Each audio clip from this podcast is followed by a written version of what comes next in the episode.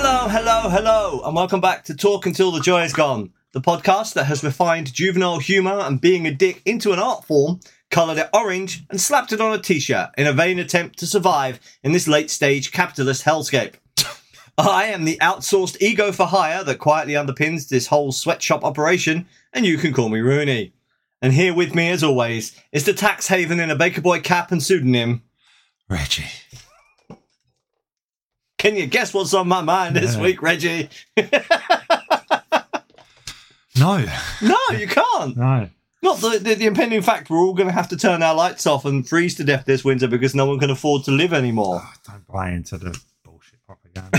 it's going to be bad, right? yes, it's going to be bad. There's going to be a change. It's not as bad as I'm eating as much as I can now to stockpile fat for the winter. one week they're like, it's going to be up by three grand. Like six days later, when there's not been enough outrage, we're going to be up by four grand. And it's like, you're fucking professional, like genius finance people told us three grand last week. How could they get it so wrong by a grand? Oh, it's up to five grand now. Is it really? It's five five point three thousand. 5,300 on average, apparently. Oh, stop paying attention to them. Is this easier?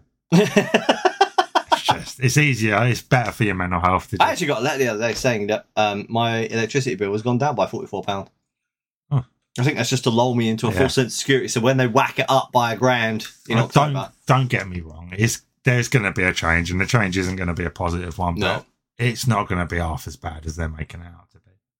I mean, you know, you know, things are getting bad when my colleagues at work, who are very apolitical, Right. um, have openly started talking about burning rich people this winter. Just like going round, going out, rounding them up and burning them. And I'm sitting there and I'm thinking, I haven't said anything. This is not Yeah. me at all.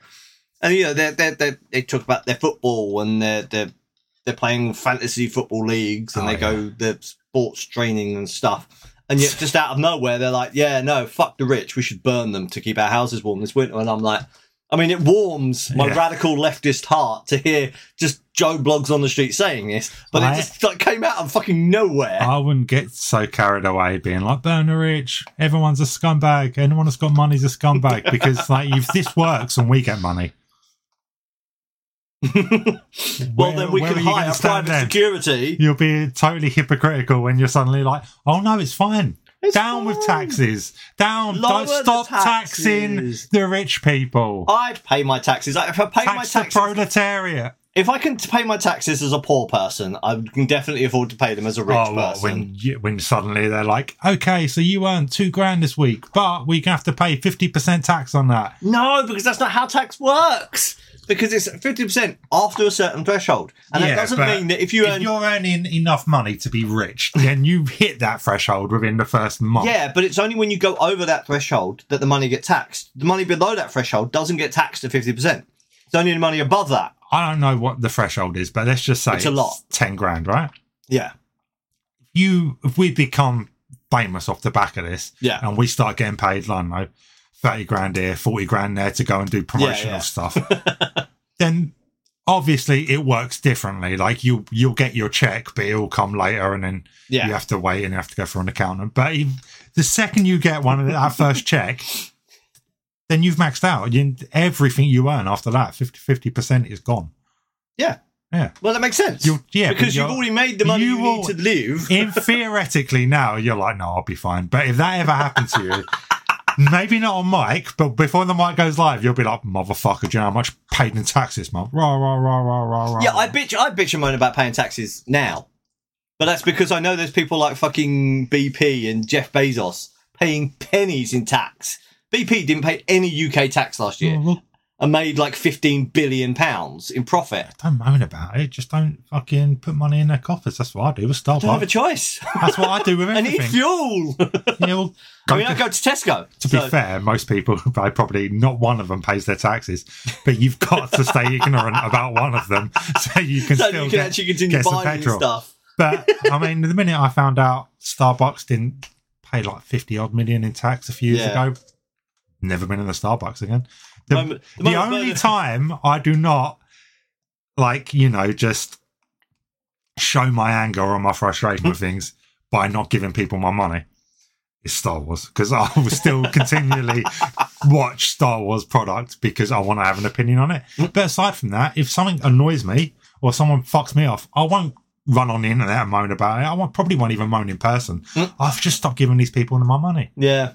That's the only way you're ever going to hurt people is by not giving them their money. You can bitch and moan all you want every fucking day on the internet. But, if But- you're not actually doing anything about it, if you're not doing anything physical or practical about it, yeah.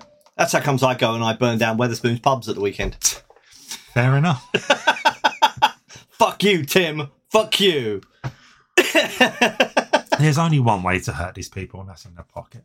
That's by busting open their doors, executing them and their families, gangland style, and live streaming the whole. Have I taken that too far? Maybe. No. Nah, fuck it. Kill the rich.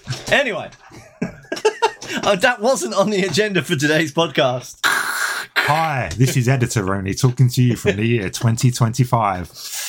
I'd just like to take back Kilda Rich now that I own five properties Now that and I own Travel the world. 35% of the world, travel the world at all expenses paid to talk bullshit. Be nice to the rich. They're just nice like to you and me. No, eat the rich. Just not this rich person. Eat the other rich. There's plenty of rich people. Eat them, not me. You wouldn't like me. I'm all bitter and stringy and horrible. That's not what you look like from here.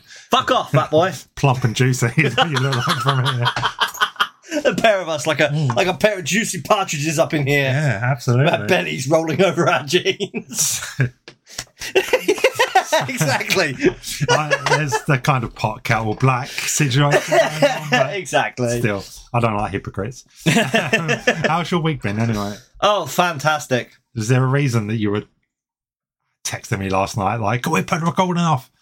Um, yeah, because uh, I hadn't Done it. watched it. Basically, I was like, "Oh, it's okay. We can do it Sunday." Because I had it in my head that we could do any day this weekend. Yeah. I was like, "That's fine," because I've not got nothing planned for Sunday.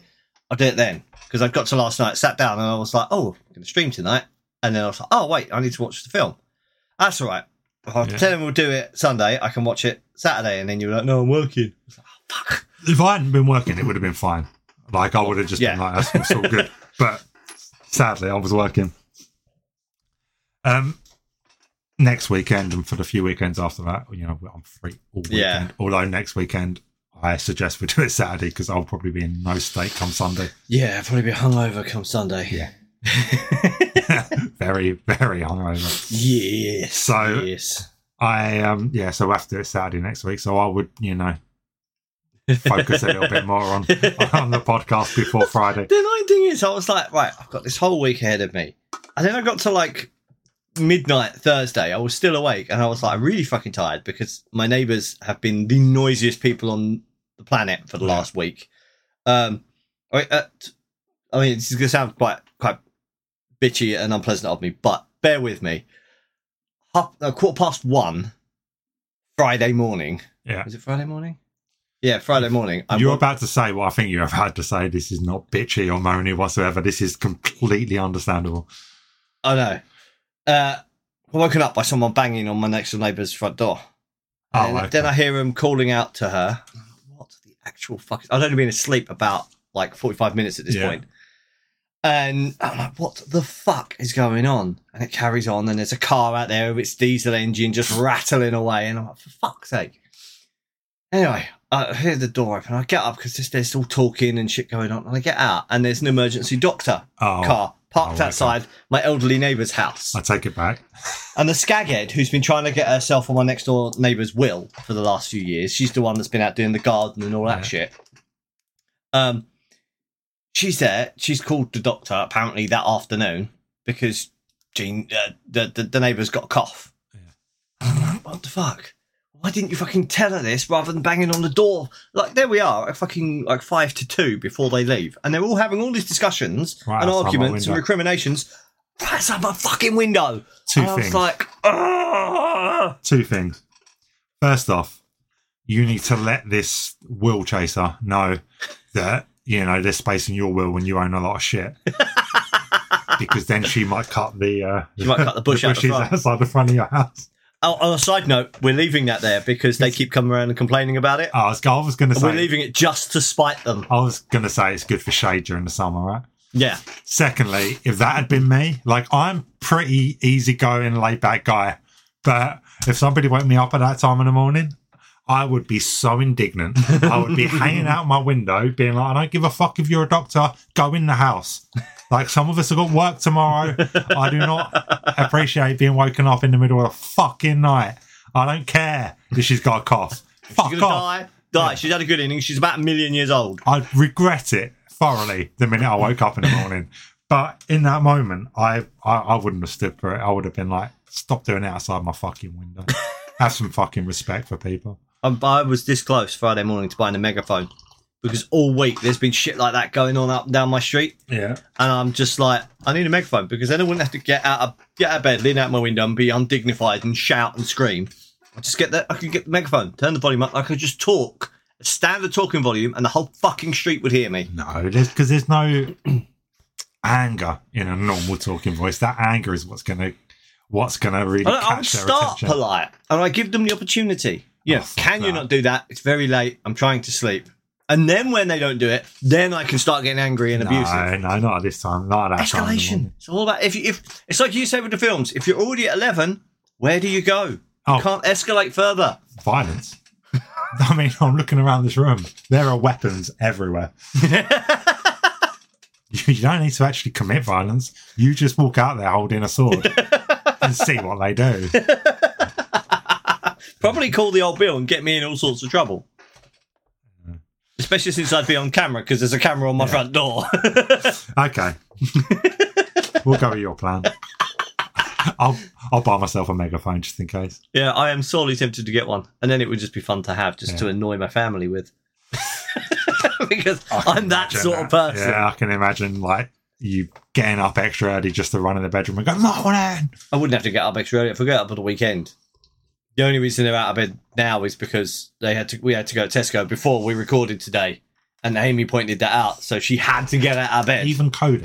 Like, I understand Amy; she's like a sleep monster. yeah, but normally kids well when i was cody's age i didn't sleep past 6 a.m no, a lot of our friends' uh, children don't. Cody takes after us, Oh, and he okay. will. Plus, but then i suppose i was going to bed at like you know a reasonable time exactly, Cody's on his summer holidays at the moment. Every every day this week, he's gone to bed later than me because I have to get up at half past Yeah. seven. He doesn't. Him and Amy, will- he will just basically he gets up before her, but he'll come in. Uh, where Amy got a new phone the other day, she's basically given him her old phone oh okay to watch YouTube and play games on. Um, so he'll come in, pick up her old phone, get into bed on my side, and just lounge there in the bed on the phone for like the next two hours. And it's like, what i like okay, yeah, yeah, I'm a little bit jealous. A Oh, little yeah. bit jealous. to be fair i have the same jealousy when i get up like drag myself out of bed at half past six in the morning Yeah. have my shower and i walk back in and the dog's laying there under the quilt head on the pillow just like slowly opens her eyes at me, looks at me, and dismisses me, and closes her eyes and starts snoring. And I'm like, I fucking hate you sometimes. Orlando loves it when I get up in the morning because he knows he's getting fed. Mm. He gets up, he's all excited, comes down, has his breakfast, goes out, has a shit, comes straight back in, runs upstairs, and jumps on the bed and goes to Uh, sleep. Pops don't even walk, go downstairs till like you know lunchtime. like literally, I can be up and about. Like on my days off, and I get up at like eight, half eight. I go up to town. I go do whatever I want to do. Come home. She does not move off my bed. She doesn't even come down to see me until after like twelve o'clock. After twelve o'clock, she'll come down and be like, "All right, I fancy a wee now." yeah, I've got up and Yeah. Uh. let it start the day. And I'm just like, fuck's sake, I'm so jealous. so, so jealous. I want that much sleep. But you're working tomorrow. Yes. So this is your fourth day off. Yes. Oh, so you should be full of beans, vim and vinegar and other Yeah, I'm fine. stuff. I'm okay, good. This is me. Yeah, I was gonna say Vim, full of vim and this, vigor. this is you enthusiastic. yeah. This is me awake. Again, folks, you see what I have to work with? Yeah. He's awake, he's enthusiastic, and you wouldn't know it. It sounds No. like he's asleep. Just, just, just the way I am. Just very low key. yeah, I'm very just a low-key. low key person. yeah. Ah! Oh, I am just a low key person all to get all round. Low key in everything I do, except my humour, which is just offensive. Yeah. Ah. Abrasive and other negative words. on that note, On I- that note, he's I got bought his some phone stuff out. for the intro. Huzzah! we often talk about conspiracy theories, right? And we often laugh at conspiracy theorist We do, believers. yes. People don't make them up. So I found 12 conspiracy theories that actually turned out to be true. And I thought we'd r- ban- like we'd redress the balance. We addressed the A little balance bit. by yeah. This is when the crazy people were right. the Dead Baby Project. So number one, the Dead Baby Wow, Project. going in strong there. It's number Fucking one went in, it's straight number in one with in the the dead article. babies. Do you know what I mean? Did you write this article? article written by R Solo. Oh, yeah. I may, uh, I, I may be earning some extra scratch, which is why I know about that next tax bracket because two jobs you got to pay one way more tax. yeah, writing those uh, those internet articles that really brings in the green. It does, yeah. It's like a, it's like hundred pound a word. when you're as good at it as I am, hundred pound a word. the only person A that lack can of read them are you because grammar you have to is translate essential. them. Yeah. Yeah. Because if you have proper grammar in it, people are like, "Oh wow, that's too, that's far too like you know, We, we need street writing here. pseudo grammar. pseudo intellectual." Pseudo intellectual. So you leave the grammar out, and- and the majority of people are like, "Oh, that's not my wavelength." I'm going to get you to write the blurb on the next few episodes. Okay, Just so people can suffer. just no grammar whatsoever. um, laughing at crazy conspiracy theories is good fun, as every as, listener as we have established. until they turn out to be true. Take the conspiracy surrounding Project Sunshine, for example. In the wake of Hiroshima and Nagasaki, the US government commenced a major study to measure the effects of nuclear fallout on the human body. The conspiracy is that the government was stealing dead bodies to do radioactive testing. The truth, the government was stealing parts of dead bodies because they needed young tissue. They recruited a worldwide network of agents to find recently deceased babies and children and then take samples and even limbs, each collected without notification or permission of the more than 1,500 grieving families. On a scale of 1 to 10, 1 being, "Pff, it's not that bad, 10 being, oh my God, that is a horrific, um, horrific abuse of human rights. Where do you think this one lays? About six. Yeah, I would I would go lower. I would I would say that the ends justify the means on this one. Yeah. It- I mean, it would have been better if they weren't doing it so clandestinely. It would have been better if they just never dropped a nuclear bomb I mean, obviously, in the first yes. place. And then but if they'd been more like, you know, upfront about it and like that to stop any future problems we have years down the line, we're gonna need to You're going actually to need to realise- study the fallout from this. fully what we've what, What we've, we've just done, done. yeah. Could you help us out? It wouldn't be that bad, but the fact that they did it They did it all sneaky, sneaky. Was that, do you think, because they wanted to make sure that they had the information and no one else Yes. did? Yeah. I think also because, you know, you go to the country uh, of you Yeah, know, the you country just- that's home to the two cities you just wiped off the map and say, hey, can we have your dead babies? Their answer is going to be, fuck off. but you would think at that point they'd be like, oh, we got more than bombs, you know. Give us your dead babies. Give or, us your dead you know, babies or we'll continue bombing you. or Tokyo's next. Isn't that not? Is That's that not? not how it works, Putin. Is it not? Oh, fuck. right, bad booze. The conspiracy. During pro. pro blah, blah, blah, blah, I blah. was reading about this. I've read like three articles about this in the last month. Oh, really? It's bizarre. Conspiracy. During Prohibition, the government poisoned alcohol to keep people from drinking it. The truth. Uh, crazy conspiracy theories almost always suggest the government is behind it all. And they were right. Manufacturers of industrial alcohol had been mixing their product with dangerous chemicals for years prior to Prohibition. But between 1926 and 1933, the federal government pushed manufacturers to use stronger poisons to discourage bootleggers from turning the alcohol into moonshine. That didn't stop the bootleggers or their customers, and by the end of Prohibition, more than 10,000 Americans had been killed by tainted booze, limiting alcohol. Sorry, limiting. Oh, that's just some other bullshit. Yeah, they they they it was wood alcohol what they were Yeah. drinking. It was being made for industrial purposes, and they had bootleg chemists, as they referred to them, who would take the s- the the, the wood alcohol that wasn't safe for human consumption. Add stuff and treat it so that it then Mm-hmm. became safe for human consumption, which wasn't always a, a, a flawless procedure because it was done in like bathtubs Oh, yeah. and it was done Barrels. yeah, Yeah. it wasn't. It wasn't hygienic and it didn't always totally work. So it could still make you ill. But then, yeah, the government like actively got them to put poison in there. So people were just drinking it. Uh, It was like what, one shot would make you temporarily blind. Two, two shots would make you permanently blind. Three shots would kill you.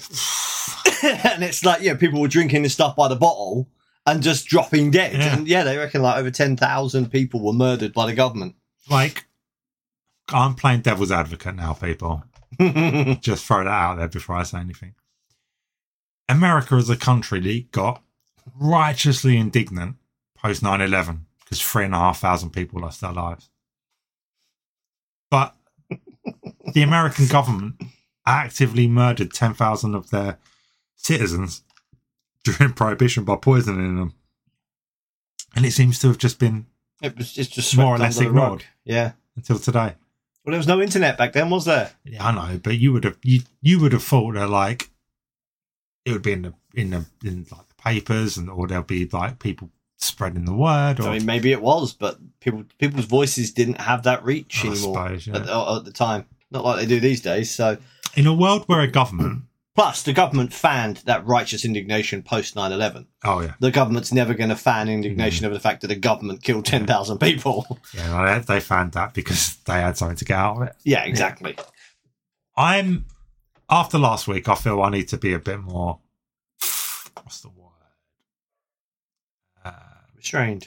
No, but I need Sensible. I need to be more balanced in my in my opinions of like, Americans against everyone else. So No, I'm ladies just and gonna gentlemen, lump. He says Americans. Nothing about the Scottish, who he's laid into twice. I love so the far. Scottish. I love I love the Scottish. Are you going to follow this up with an insult? Because that's the way you normally do this. No, no, no, I no. love the Scottish. Oh, fucking mental. no. Like, oh yeah, that's true. But fucking Harrisoners. Ugh. that's true. I mean, uh, but no, I'm pro Scotland from now on.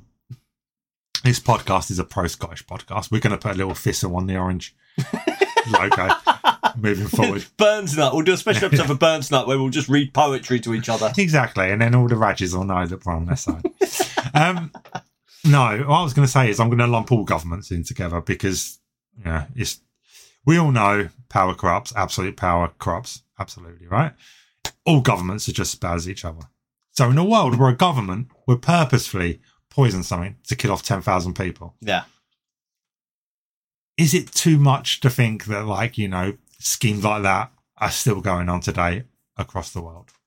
Like, do you think that like They're probably still going on. Uh, uh, they're probably more discreet. way more discreet, way more subtle. They're Yeah. killing less people, but certain things are are being put in place to take care of I don't know, a certain segment of society or Well, the fact that, that alcohol is legal, cigarettes are legal, but marijuana isn't.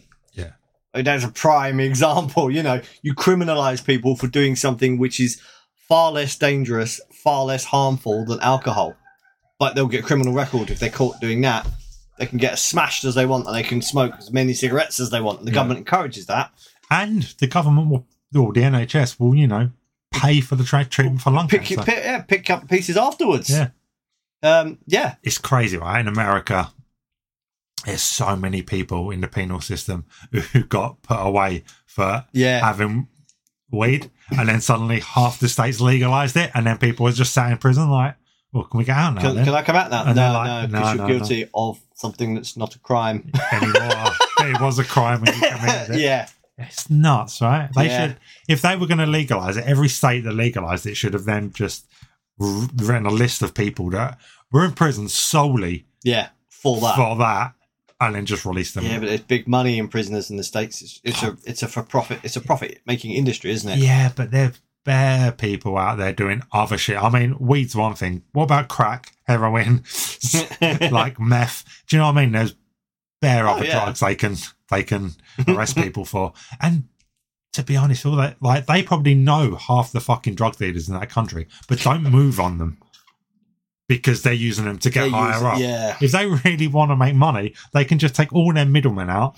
Take out all the middlemen, and then you've got the, the higher ups who are having to do the work. So then you can trace the drugs easier to them, and then you Or- bust them, and you just work your way up the chain. I was thinking more it would create a mid-level vacuum that would have to be filled by lower level people who aren't smart enough Hmm. to know how to cover their tracks so therefore they will lead them to the Yeah, higher okay, up that people. works too. Yeah. Or you could just fill it with government agents. Yeah. Just uh, DEA agents. I would Just love all, that. Can you imagine Yeah. that? All the middlemen in, in drug dealing in America are just E DEA. yeah I i would love mean, half of them are as crooked as the people they're oh, replacing. of but, course yeah you know, the other half. that's why i don't really this is why i've got no time for like police and people like that it's just who's watching the watchman Exactly. no one The police are watching the police. It's like, hmm. yeah That's, that's a bit like McDonald's reviewing their own, Right. you know, burgers. yeah Of course they're going to say everything's fine. Or like the fucking the racist Tory party when they reviewed their government to see if it was racist and came back and said, no, it's not racist. no It's like, well, of course they're going to fucking say that, Yeah. you idiots. it's like, we're not going to stay, sit here on Touching and say, we are racist yeah we're not going to sit here and say, oh, there are better podcasts out- out there. You know, you should go and listen to another podcast. We're going to say, listen to our podcast because we Yeah. want your ears tuned to this for our two hours a week. The Yeah. rest of the week, listen to what the fuck you want. But, let's face it there is no better podcast than such a I mean, yeah, we could come on here and lie, but why would Oh, we do fuck that? that. I'm not lying. This is the greatest podcast made by anybody ever. Fuck anyone that doesn't I mean, agree to be with fair, me. it's the only one I listen to. That's only because I have to edit it, but it's the only podcast I listen to. I've said it before. I'll say it again. We're not making the podcast that one of us wants to listen to. Do you know what I mean? When we're doing it all wrong. So Yeah. therefore, if this is my perfect podcast, this is the greatest fucking podcast made by anybody ever. And you're a cunt if you disagree. I'm sorry. I'm No, sorry. just spitting bare facts. Yeah. It's just the way it is. If you don't like it, I mean, I don't know, make your own fucking podcast or Yeah. something. Claim that's the greatest one. You'll be wrong. You'd be wrong, but everyone's entitled to their opinion. Well, from my perspective, you'll be wrong, but from your a perspective, certain point you'll of be view. right. Yeah. The first lady who ran the country. Oh yeah, Conspiracy. A stroke I rendered. think I've read this article actually. I like this. I like. I always like it when you have some some kind of background knowledge because I can read and sit back and let you. Do- I was do the thinking work about. for you. I was thinking about this the other day. Like n- year one, my my entire goal of this podcast was to come on and put you in awkward positions, embarrassing positions, positions where you'd have to fight your way out of them. All for Yeah. my own benefit Yeah. and my own joy to make myself feel I better remember. because I was angry, miserable, and I hated everything. I've come So along. of course I had to suffer. Well, you know, it's always the ones you love, right? it's always the ones you love that suffer the most. But I've come so far from that now. Like, I didn't realize it till the other day when I was like, "Oh, that's out the window." Now I'm, I just turn up and give him like the chance to like proselytize and show he's like half of what I do now is like Rooney knows about Rooney this. knows about that. Here, have a platform. Yeah. Tell the world what you I'll know. say something and you can just talk for Yeah. me. Yeah, it's brilliant. Like it hasn't gone it's unnoticed. brilliant but that's that's happiness right there it's changed my this changed everything it's changed the tone of this the greatest podcast ever made by anyone ever happiness That's this can do one, wonders by the way, folks. Yeah. talking till the joy is gone Check us out. We're on Redbubble. the first lady who ran the country conspiracy a stroke rendered president woodrow wilson incapable of governing and his wife surrept- ah, surreptitiously stepped in how is it like you can you know a word You can- Yeah, when you're saying it in your head as you're reading along, you can pronounce it. You understand what it means, everything, except for the, when there's a mic in front of you and you're like, it's something. Oh oh my God, there's a lot of letters in this. and I have a stutter. Fuck. the truth. Wilson did suffer a d- oh, d- debilitating stroke. So did you apparently just then. Uh, I'm just, I find it really hard to hide my stutter. this week. the truth. Wilson did suffer a debilitating stroke towards the end of his presidency, but the government felt it was in the country's best interest to keep things quiet. Yay! Go open, transparent government. the public didn't learn about the stroke for months, during which time his wife, Edith Wilson, was making most of the executive decisions. Despite Mrs. Wilson claiming that she acted only as a steward, historian, historians who have analysed the Wilson term in office confirm that for well over a year, Mrs. Wilson was effectively president. Now, could you imagine a world in which Boris Johnson's Mrs. ran the country? I mean, she couldn't have done a worse job. No. To be fair, Yeah. things would be as bad, but more likely better, because by all accounts, she is a more compassionate person Yeah. than Bojo. But can you imagine the outcry? Yeah. Because actually, I don't know if there would be, because we have in this country, despite being the alleged home of democracy, we have something of a track record in the last few decades of having people in power who were never elected to that position. I fucking love this. So Go, Rooney, go. realistically, nobody would care No. unless she did something humanistic, like actually, let's not put profits above people. Yeah. Let's actually Let's lower taxes so let's the proletariat can afford so that to the live. poor people Yeah. can live, and and you know, and then yeah, I'll Boris. fucking I've got a great idea, right? Brilliant idea. We're actually going to enforce taxes on all the big energy companies to save us grief, and so all the people that are we'll going, make a fuck ton. all the voters will actually like us. And you can see Bojo just immediately sweating. It's like, oh, well, you know, we can't do that because they paid for my house, paid for my house, paid for my car, paid for my children. blah, blah, blah, blah. And yeah, it just it wouldn't work. And then it, he'd have to leave her, run out on another bunch of kids to find another, like, I don't know, illegal aid or something he can knock up and have more kids with. I wish I'd known. Again, going back to like year one of the podcast, I wish I'd known. All I would have to do was say the magic word Boris, and we have content for the next ten minutes. There's a fucking trigger warning on that word. I get voices. I get you like. I start, uh, get, you doing can't your see it, guys, cheeks but and I'm, I everything. start gesticulating. Yeah. all, all for that one word. If only I'd known that early You've on, known this early on. it would have been like shit, shit, shit, shit. Boris. right, phew, I got ten minutes. Right, to you're figure wearing a something dress. out. Boris is there. Go. Right, we'll, we'll oh, wear a dress, but don't wear a dress. Suck my cock, but don't suck my cock. I'm not gay, but I am. Sounds a lot like Reggie. That's why I can do such a good impression. I've had years of watching you vacillate between the two. It's like I don't. fuck it. We've talked about this one before, so we're just going to quickly fly through this one. Okay. It was on the list. Government mind control. The CIA was testing LSD and other hallucinogenic drugs on Americans in a top secret experiment on behavior modification. But remember, kids, don't smoke marijuana or you go to prison. Yeah, the the truth. the program was known as MK Ultra, and it was real. The CIA started by using volunteers. The novelist Ken K E S E Y Kesey was one notable subject, but the program head soon began dosing people without their knowledge. MK Ultra left many victims permanently mentally disabled. Um, yeah, that's it. It goes on to talk some bullshit. Do they run podcasts as well?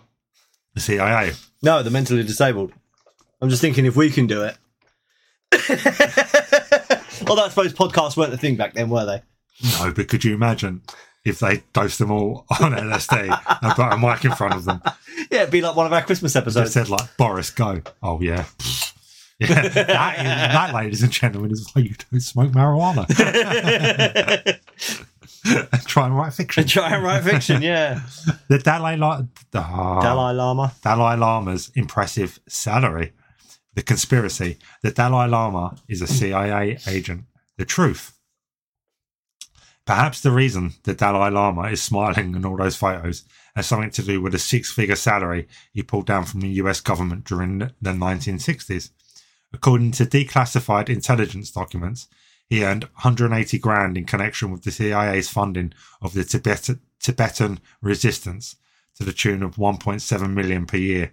The idea was to disrupt and hamper China's infrastructure. Yeah, This is much like when they, you know, sent all the weapons to South America and brought the coke back. I can't help but think they kind of they kind of goofed with this one because you know they sent they sent weapons, they sent drugs, they did all that to, to various people, and then they went to the Dalai Lama, uh, who is an avowed pacifist, and basically like, hey, we'll give you all this money to do this uprising. And he was like, "Yeah, okay." And I, clearly, they expected he would take the money and, and turn into some kind of warlord, Yeah. and he hasn't. I mean, I suppose it's very easy to be the Dalai Lama and, and be so at peace with the universe when you're fucking minted. This is But- this is my problem. My problem isn't this once again the CIA just being nefarious. the CIA just being CIA. Yeah, I mean, who what? Like, we all know no one watches The Watchmen, but who the fuck watches the CIA? like, we got like moment after moment in history where the CIA have fucked the world, and yet no one seems to be challenging them.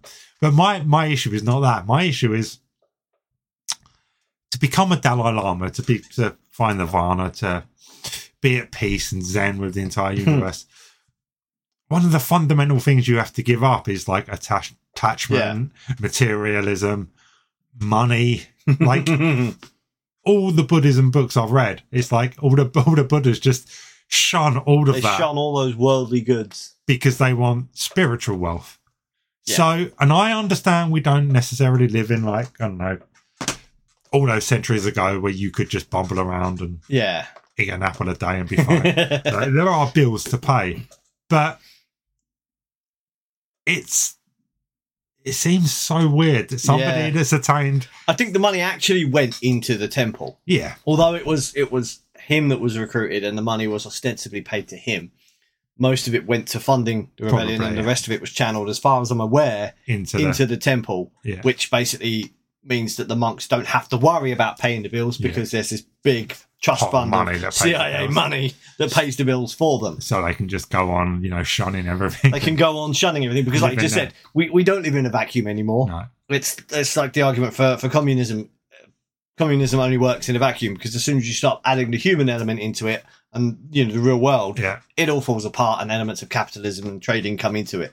Um, and it's the same with, with Buddhism. In 2022, you cannot just shun things and go and live. You No. need to own possessions in order to survive. Yeah. Be they very rudimentary ones like Yeah. a water bottle, a fucking sleeping bag, or something like that. Tent. You need, yeah, you need something like that. You can't just bimble around. Uh, the not city unless you go to plucking apples off like the trees some kind of sanctuary or some place that's set up that's set up to specifically do that. for But then that. somebody else is is is having to. shielding you from that. Someone else is taking on those burdens for you. Yeah. So yeah, I must have read like six books at this point, like some of them multiple times about Buddhism and trying to understand it, and they all start with, "Don't get so." Caught up in, I have to do this, this, Yeah. this, this, this. We live in the modern world. A lot of like the history of Buddhism is not transferable to yeah, the modern world. So you kind of it was the first place I ever encountered that thing that you like battered into me since we started doing this podcast. There's black, there's white, and there's a thousand shades of grey. yeah, And that's where I first encountered it of like, we don't live in a black and white world. You're not gonna be able to live Mm. a hundred percent devoted to the rules of Buddhism that they had hundreds of years ago. You just gotta aim for the lighter shades of grey yeah, and so I understand it, but at the same time, I'm I'm, I'm reading it and I'm thinking, "Oh, Lama's fucking rich. like how? oh yeah, the CIA, the CIA, the CIA. that old Right. chestnut, I think we're back to the CIA. Oh no, FBI this time. FBI this time. John Lennon was under government surveillance. The FBI, the conspiracy is the FBI was spying on former Beatle John Lennon. The truth? Crazy conspiracy theories regarding celebs are always interesting. And this one is most certainly true. Like many counterculture heroes, Lennon was considered a threat.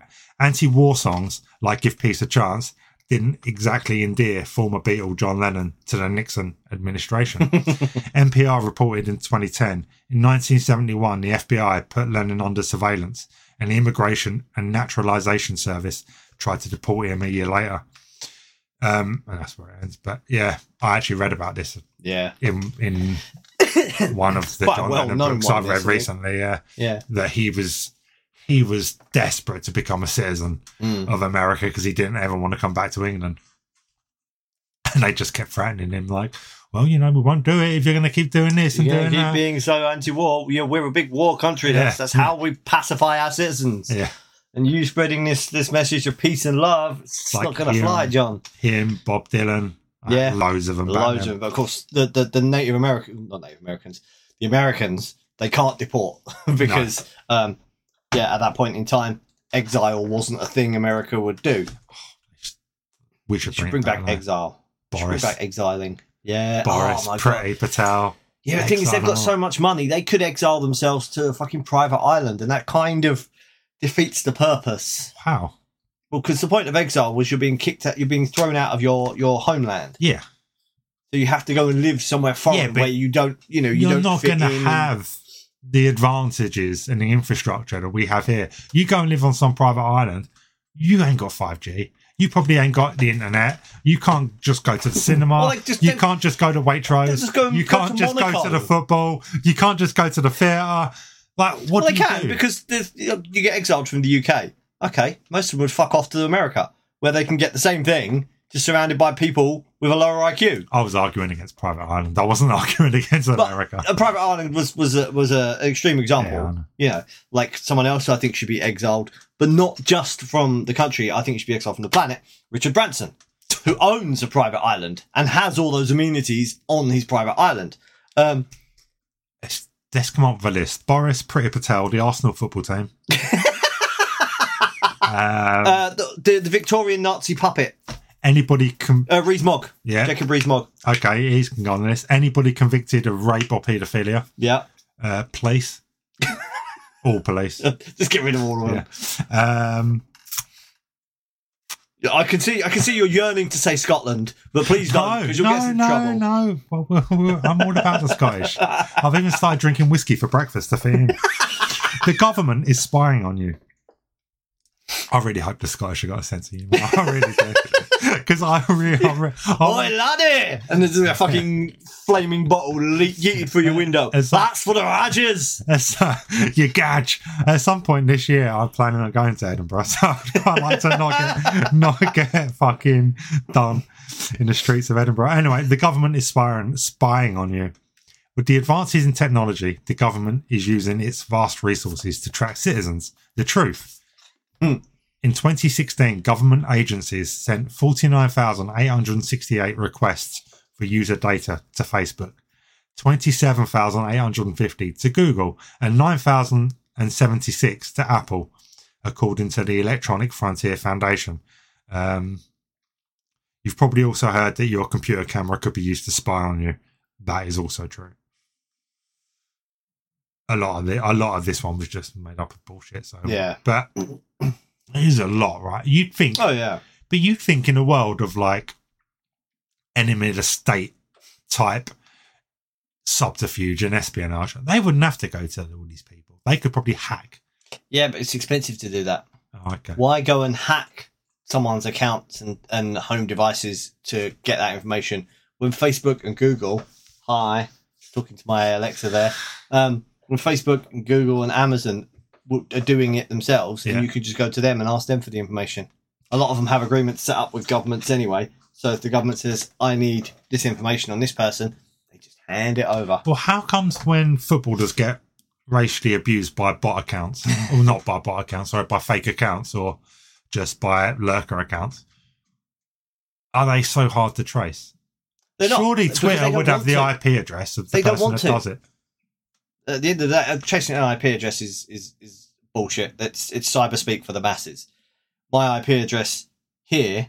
So if I tweet something from my home address plugged in on a network cable, um, you get one IP address. If I do it from my phone, which is not connected to the Wi-Fi, you get a completely different IP address. If I do it while I'm at work, you get a different IP address. If I do it while I'm connected to McDonald's Wi-Fi, you get a different IP address. So it's you can trace it back, but it's bullshit because especially if you're on a public Wi-Fi, So like in an airport or something.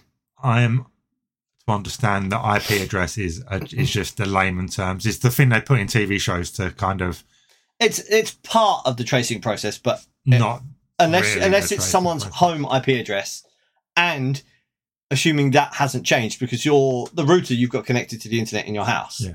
that has a static external IP address assigned to it, but that can be changed. Yeah. And if that's changed, well then tracing it to that IP address. If you did something and the following day it's changed, that IP address is assigned to someone in fucking Ireland.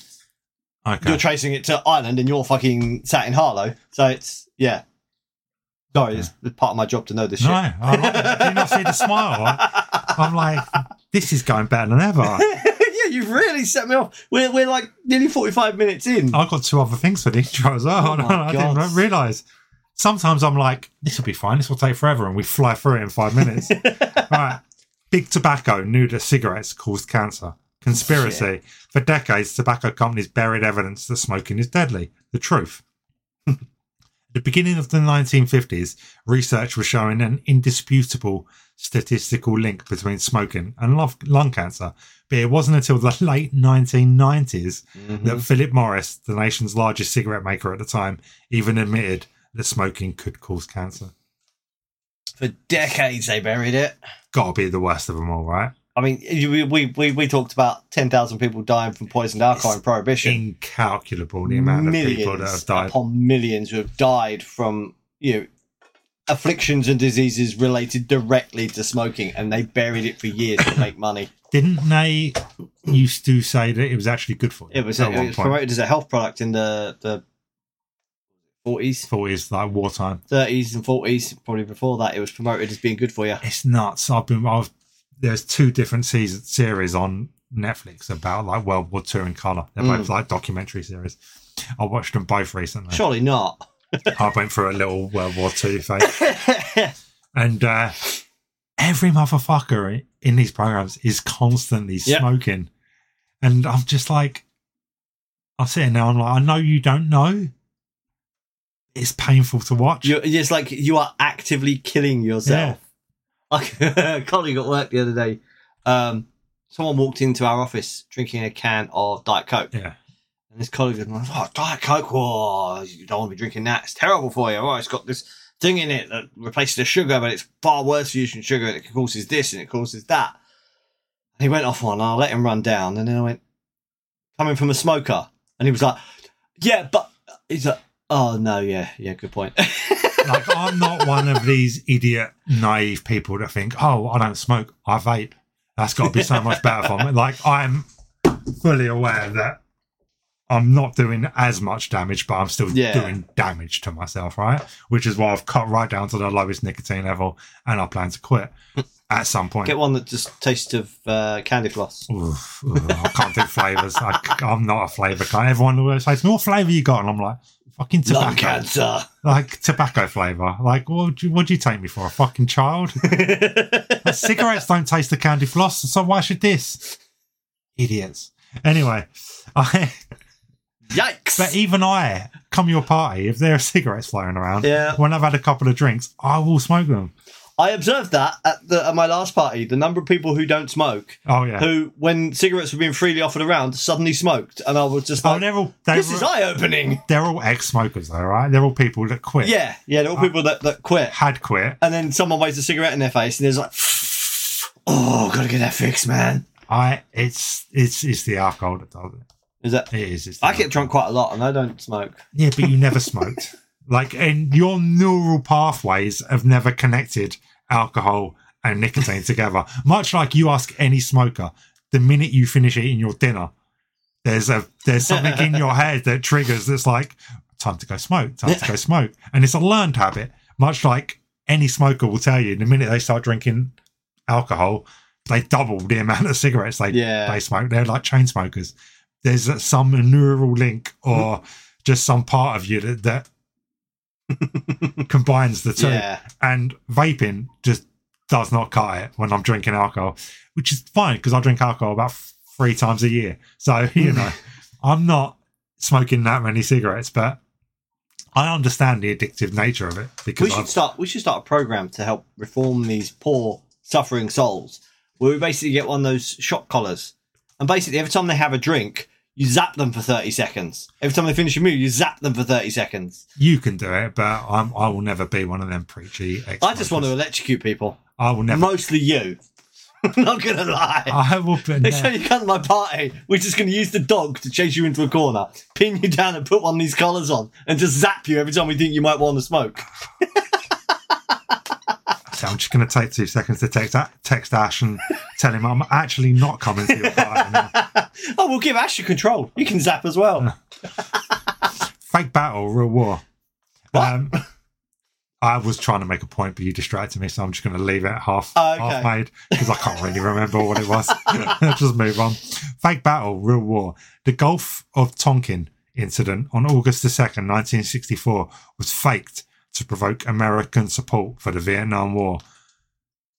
Those those upright, honest, transparent Americans would never do. They anything would like never that, do would they? something so shady. the truth. By the time news reached American ears, the facts surrounding the North Vietnamese attack on the American naval ship Maddox were already fuzzy. The classified intelligence documents have since revealed that the Maddox um, had provided support for South Vietnamese attacks on a nearby island, and that the North Vietnamese were responding in kind.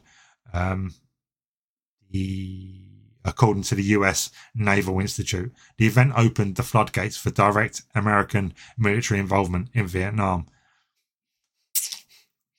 Yeah. They were basically like, yeah, we'll help you blow up these North Vietnamese because we don't like them. They're a bit communisty, but we won't tell anyone we're doing it. And then obviously they were like, fuck you, you're attacking us. So they Yeah. attacked back, and America was like, Uncle Sam says we got to protect ourselves and went marching in there and got their asses kicked by Somewhat all like- accounts. But it's a lot like Pearl Harbor, right? I mean, Pearl Harbor actually happened. No, but That, it was, Americans they played were it on like the a fence. Pearl Harbor. Yeah. like what I learned from watching these World War II documentaries, because they're not all Europe based, they, they show both sides.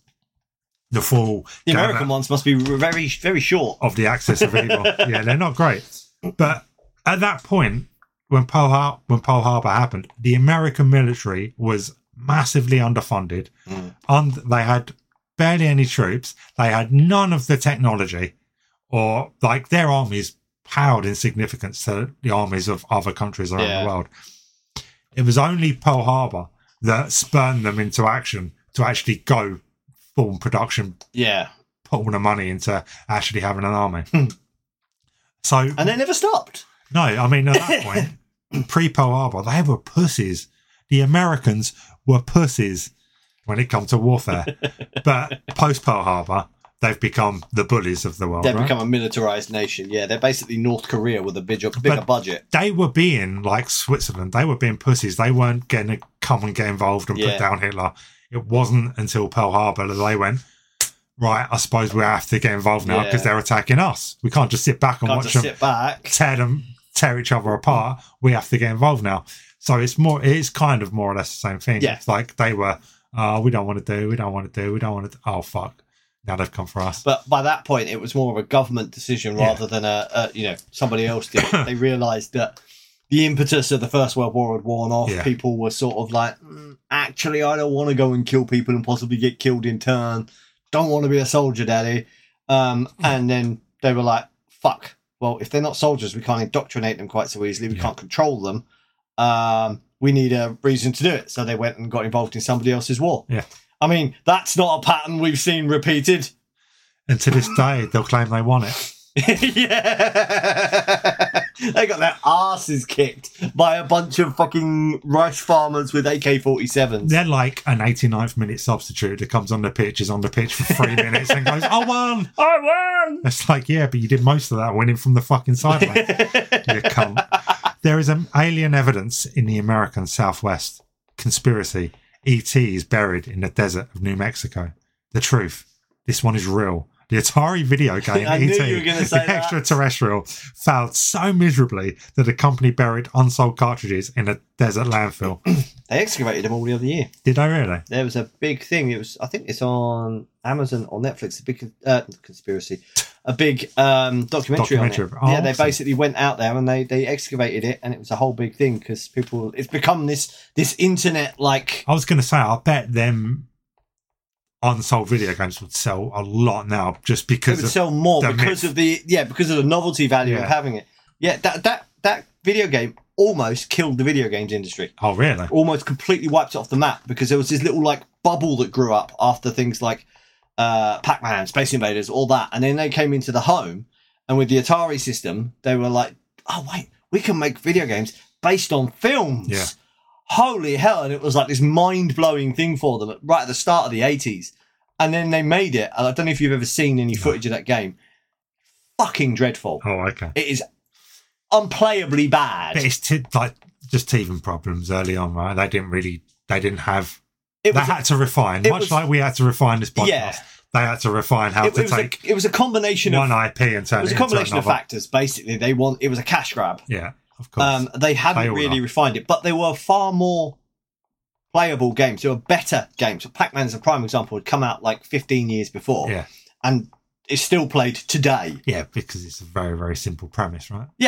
But it's a simple premise, well executed. Yeah. With that, they tried to, well, they tried to just make a, a very, very cheap, very quick cash grab off of the E ET name. Oh, okay. But when it came out, it bore no relevance to the the game. There was no instruction. There was no dialogue. There was nothing. You basically had to figure the game out as you did it, and it was awful. And Oh, okay. nobody bought it. It killed off that Atari system. It basically killed off Atari as a manufacturer, and it very nearly killed off. Um, it was only because video games became popular in Japan, and Yeah. then it eventually migrated back across. But it yeah, it didn't wipe out video games as an industry in the in the uh, in the West entirely. Ladies and gentlemen, I'd just like to thank Professor Rooney for turning up today. A man that knows a little bit. Just find out- He got like a one article, Yeah. and it's just gone like A man that knows a little bit about many. about many a things. lot. Yeah, Well, we I got- get distracted. I spend a lot of time on the internet. We've got two more to get through. Oh God, Canada tried to develop Gaydar. Conspiracy. I have read this article. the, the Canadian government was so paranoid about homosexuality that it developed a Gaydar machine. And now they've got Trudeau in charge. It's, it's crazy how things turn. The truth, it really happened. In the 1960s, the government hired a university professor to develop a way to detect homosexuality in federal empl- employees. He came up with a machine that measured pupil dilation in response to same sex erotic imagery. The Canadian government used it to exclude or fire more than 400 men from civil service, the military, and the Mounties. No, I noticed they didn't hire the women. No. No, because you They want. didn't test the women. They don't care if the, if the Yeah. women are gay. That was my whole point. I was going to say, like, That's it. That's the tweet. I was going to say something then, but it was really, really quite bad. So I'm not. gonna say it. um, Some more of that growth we've been talking about. yeah, things were a bit twisted back in the sixties. Right? Can you Very like? much so. This just goes to show though, like how far we've come as a society. I know we all look out the window and we think the world's fucked up and shit's going down the pan and the end times are coming, but. We really have come, we have um, genuinely taken come a long way. strides. Yeah. Yeah. Like no one cares if you're gay anymore. It's Well, like old Some Some people care if you're gay anymore. Mostly boomers. All right, a small only a small section of people actually give a Yeah. fuck anymore. The rest, everyone else is just like, oh my god, that's so lame. So Do "Ah, I don't something care. else. Yeah. Fuck off. Do something If, interesting. if you want my attention, do something else. Be, be a terrorist or something. At least this is like you know, I'm Touching s- is not endorsing terrorism. Please don't go become a terrorist. unless you're you know a warrior monk within the cult of Tajik Yeah, doing In which terrorism. case, yeah. on our behalf. in that case, fill your boots. Start. Uh, this is place Whitehall Street, uh, Downing, Down, Downey, Downing Street. Uh, oh, oh, I, I had it's connected to a number um ten. ten. Yeah, number ten on that street. Yeah. Just go in there, kill everyone. Sound like Loki now. We're gonna get put on a fucking list, mate. Oh, we're, To be we're fair, not we on- probably already are. If we're not on the CIA's list after last week, I don't know what this week is. yeah. We actively endorsed killing the majority of Americans just to make just to clean the gene pool up a little bit. Just so that I can go and get a flat on the Rue Royale. and then every cultist was like, "It's not that offensive. It's not that offensive. It's like, yeah, we are slowly inuring them Yeah, to, to the idea of massive, you know, agricultural Eugenic. volume eugenic programs against Eugenics. America. It's it's like they say, if you kill you kill one person, you're a murderer. yeah. Kill ten people, you're a serial killer. Kill ten million, you're a government. I got a plan actually, a new plan. Does it involve killing America? Yeah, I reckon right. If we can get some kind of like, we can find out the top five roadkill animals in America, right? And we infect them, then that's the southern states gone. Especially if you tailor it to certain genetic strands because they're all so inbred there. They're all basically one big family. So like all the grey, squir- grey squirrels have a poison inside them. That's the southern states gone. Think of all them guns not What's being for shot. dinner tonight, Ma? Grey squirrel casserole. Now, now come back in an hour when I finish fucking your brother. And then they just come in and they eat their casserole and they all die. I'm gonna go out back and shoot my gun because I'm a real man. I'ma shoot my gun while my cousin sucks my dick. Because America. Sorry. the Illuminati in the US government. God damn it, America. You just cannot catch a break today. No, not in this article. Conspiracy, a secret society that rules the world, the Illuminati, and the US National Security Agency are in cahoots. the truth. We're here to tell you that a link does, in fact exist. Of course, that link is actually a hyperlink. if you type Illuminati backwards uh, into a web browser, you will land on the NSA website. Mm-hmm. Rumor has it this elite society includes tons of famous personalities, actors, actresses, and performers. Uh, and then they go on to say something And the about cleverest way they the could whole think to family. describe it was by typing the name backwards. It's like someone's done something clever there. That's just someone who owns that domain and has just pointed it at their Yeah. website. Yeah. I like it. I like it. but It's bullshit. Yeah, it's bullshit. I feel like the last two, well, the ET one and that one, where they were just like, we need 12. They were just trolling Yeah. and winding us up. Right, next thing. Famous porn director reveals the jaw dropping truth about porn. Is that draw dropping? Jaw Or dropping. jaw dropping? I mean, it works either way, given what we're discussing. Famous porn director reveals jaw dropping truth about porn. Seymour Butts has seen it all in his 20 plus years in the biz, and he's about to burst your porn bubble. we talk about a lot of filth on this podcast. we both admit to watching porn. I feel like we should balance it out and actually sh- tell people that may be insecure about their performance judged up against porn stars the truth. Is, is anyone over the age of 16 still convinced that that is the porn is at all realistic? I mean, Americans. Good point. Yeah, no, they have about the same IQ as a 15 year old. Sorry. You keep just laying No, out- you're I just know. teeing them up. I did that one on purpose, and then I was like, "Fuck, this is just like last week or whatever." Again. when we go on our major Touching World Tour, we're not going to be able to go to Scotland. I've, I've got an America. idea. I've got an idea. What we'll do is, oh, God save the Queen. Wait a minute, that's not right, is it? Yeah. Damn it, I couldn't even sing the anthem right. to the typical civilian watching porn, the stars can come across as sexual superheroes. I've never seen fucking Sasha Grey do a superhero landing. I know this because I was once a civilian watching a lot of porn. I still remember the thoughts that ran through my head back then. How does he do that? Geez, his penis is big. Wow, look at her perfect body. She's insatiable. And that's a good thing. As a director, I hope that's what viewers are thinking when they're watching one of my movies. I plan, cast, shoot, direct, and edit them specifically to induce those type those types of thoughts. I create fantasies. The problems start when viewers forget that these are fantasies and lose perspective. They have insecurities about themselves and their own sexual abilities. They start thinking things like, I wish my penis was that big. Mhm. I wish my girlfriend would do that. I wish I could be that spontaneous and erect on demand. Well, guess what? The porn you see on your computer or TV screens aren't, I think that should be, isn't an accurate reflection of what happens in real life. I don't just mean your life. I'm talking about the porn actors creating all that impossible sex you're watching. You're only seeing a small fraction of what really went on. Prepare to learn some hard truths. but um, you could say the same about this podcast, right? Like they're seeing I mean, what? No? they're seeing a small fraction of our week, Oh, yeah. shall we say? Yeah. And it's a small fraction of our week that we put out there. Like we let you This is see the what we Instagram want of- you of- to see. of, of our Yeah. world, basically. like you Because our don't my see Instagram's full of or shit. hear but- everything, just what we want to put I mean, you out do there. hear most of it because I'm a very lazy editor and can't bother to cut most things out. So you even after Reggie asks me to, I often, mean, like I've not told anybody one thing that happened to me this week. Not just because you know you didn't care enough to ask me. I was going to ask you, and then you said something and sent me off on another tirade. As I said that, I got an email, and the title was "Malicious Mates." Yeah, Oh my god! yeah, I know one of them. red string synchronicity. Um, but yeah, it's true. Like we, you only see and hear what what we want you to see and hear. Narrative. Yeah, exactly. Big penises. I mean, are you still talking about us? Because we are a couple of big dicks. Yeah.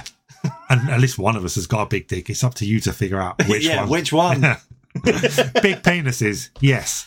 Most of the male performers in porn have large salamis. oh my god, really? Yeah, so it says. Salamis. Fucking hell. You may be impressed with their size, but you know who isn't as excited by a gigantic cock?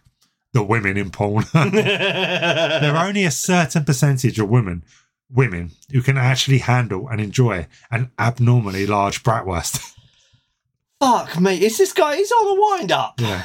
I encounter situations like this constantly when I'm filming, and I see the signs when I watch others adult movies. There's an obvious grimace of pain on the a- actress's face because he's way too big for her and it hurts, or the less obvious woman's hand on the man's hip to prevent him from penetrating too deep. I usually edit out these pain indicators because, at least for me, it's distracting. It takes away from the fantasy and just reminds you that these are actors doing a job. and sometimes that job can be a pain in the ass or vagina. Marathon sex. We have become accustomed to watching porn stars pound away at their cone stars for anywhere from 20 to 60 minutes. no, we fucking ain't, mate. I skipped to the good bit and I'm over in two. I ain't got time for that. I once spent some time in a room with you having sex, and my memory was that there was a lot of grunting for like 45 minutes. It eventually ended with, I love you. Ugh, I know. what you don't see is what happens before the cameras start rolling, like the pill popping and penis injecting. In my experience, They're the best 95%. bits. That's all I show on my OnlyFans. Yeah. Me taking drugs and sticking needles in my dick. Part of the sadist. It's part of that whole Sadist sadist angle, thing. yeah. Hashtag sadism. 95% of the male performers use some sort of erectile enhancement medication, and the ones who don't are at the bottom of the totem pole. Um, there's stuff about read his book to find natural ways to get erections. You only see the finished product, so you don't see all the stopping and starting that happens during a shoot. The breaks to eat and drink, or catch their breath, or regain an erection, which could also mean popping another pill or sticking another needle into the base of the performer's penis. There are bathroom breaks and relubing breaks and still picture taking breaks. It's endless. Truth be told, neither the male or female performers are actually going at it non stop for anywhere near the periods of time that it seems. And while many of the male performers are able to last an abnormally long time under what seem to be the most pleasurable of circumstances, there are consequences. I dare any man to have sex for long periods of time, six to seven days per week, over a 60 day period. See what happens to your penis. Now imagine engaging in that amount of sexual activity over a period of years. With such a workload placed on it, the male performer's penis becomes desensitized to the point where many of them can't actually ejaculate while having sex.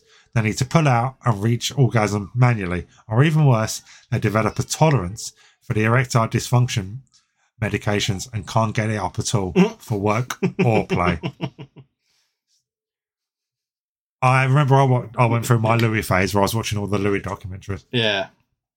He does an episode of Weird Weekends where he's in San Fernando Valley or wherever it is that part that valley in Yeah. in California where they deal with a porn, and he follows this guy around. Now, this was in the nineties, so this was pre Viagra, and back then, like I always thought, you had to have a huge cock, you had to be really in shape or good looking to Yeah. go be a male porn star.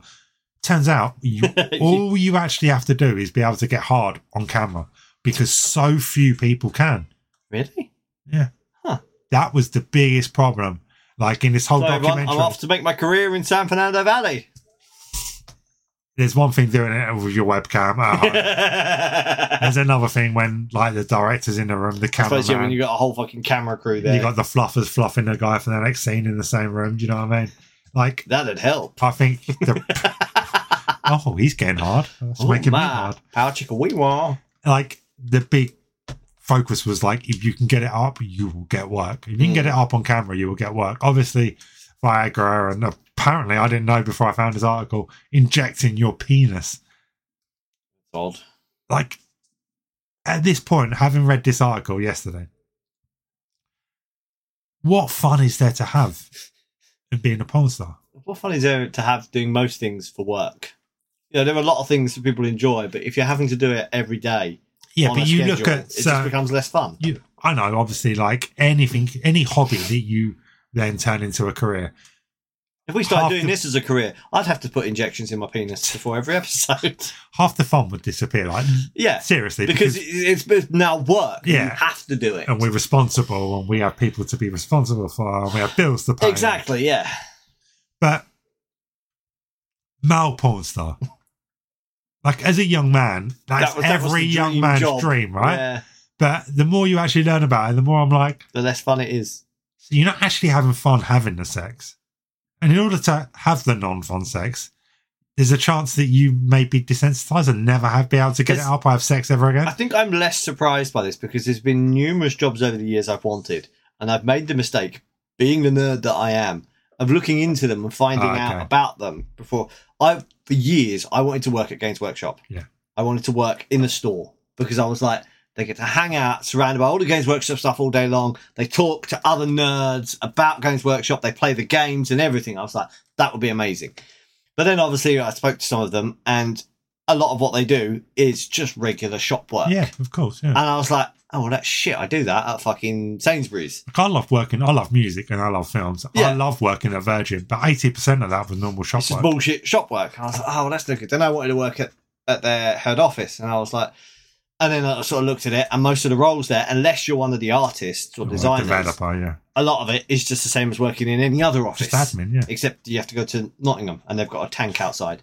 Oh. Um, yeah, it swings That is around about. pretty cool, yeah. Um, and I deal with a lot of them. It's like, yeah, it seems great until you actually look into it, and then it just, it just is a bit naff. Do you know what else is a bit naff? Spontaneous anal sex.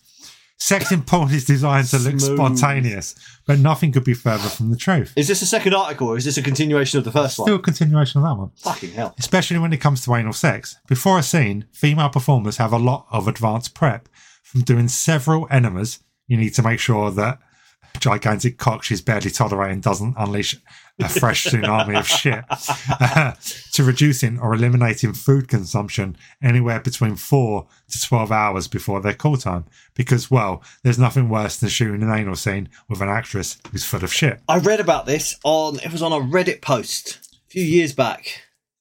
Think about that next time you're watching Sphincter stretching porn. The actress is probably starving on the set. We can almost hear her stomach growling, and she's had more enemas that morning than the residents of a nursing home.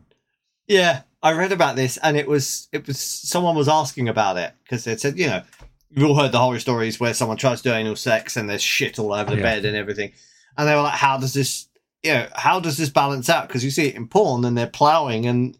Uh, and there was a couple of people came in who were porn stars, Yeah. and answered it, and they said the day in the days before uh, an anal shoot, they'll they'll have like smoothies, Yeah. uh, n- soup, stuff like that, no solids, Yeah. and then on the day they do all the enemas and they, they get their assholes bleached and everything, so that they can do that, and then immediately they get offset.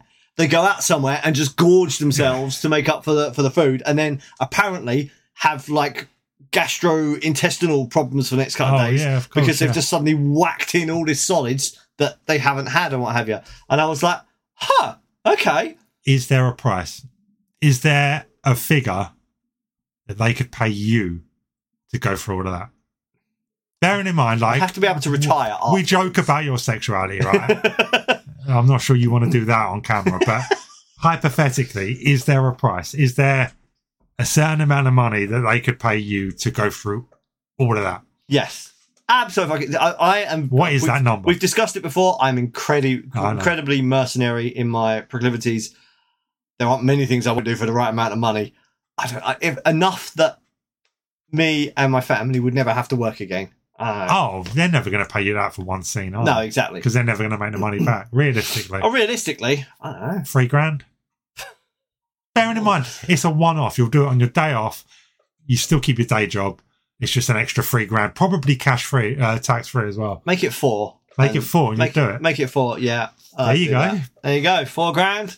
There you go, independent porno makers. Yeah. Offer me four grand, and you some tasty lady. Not even that tasty. I'm not going to see her face. I know. I ain't having no dick up there. Ah, Jesus.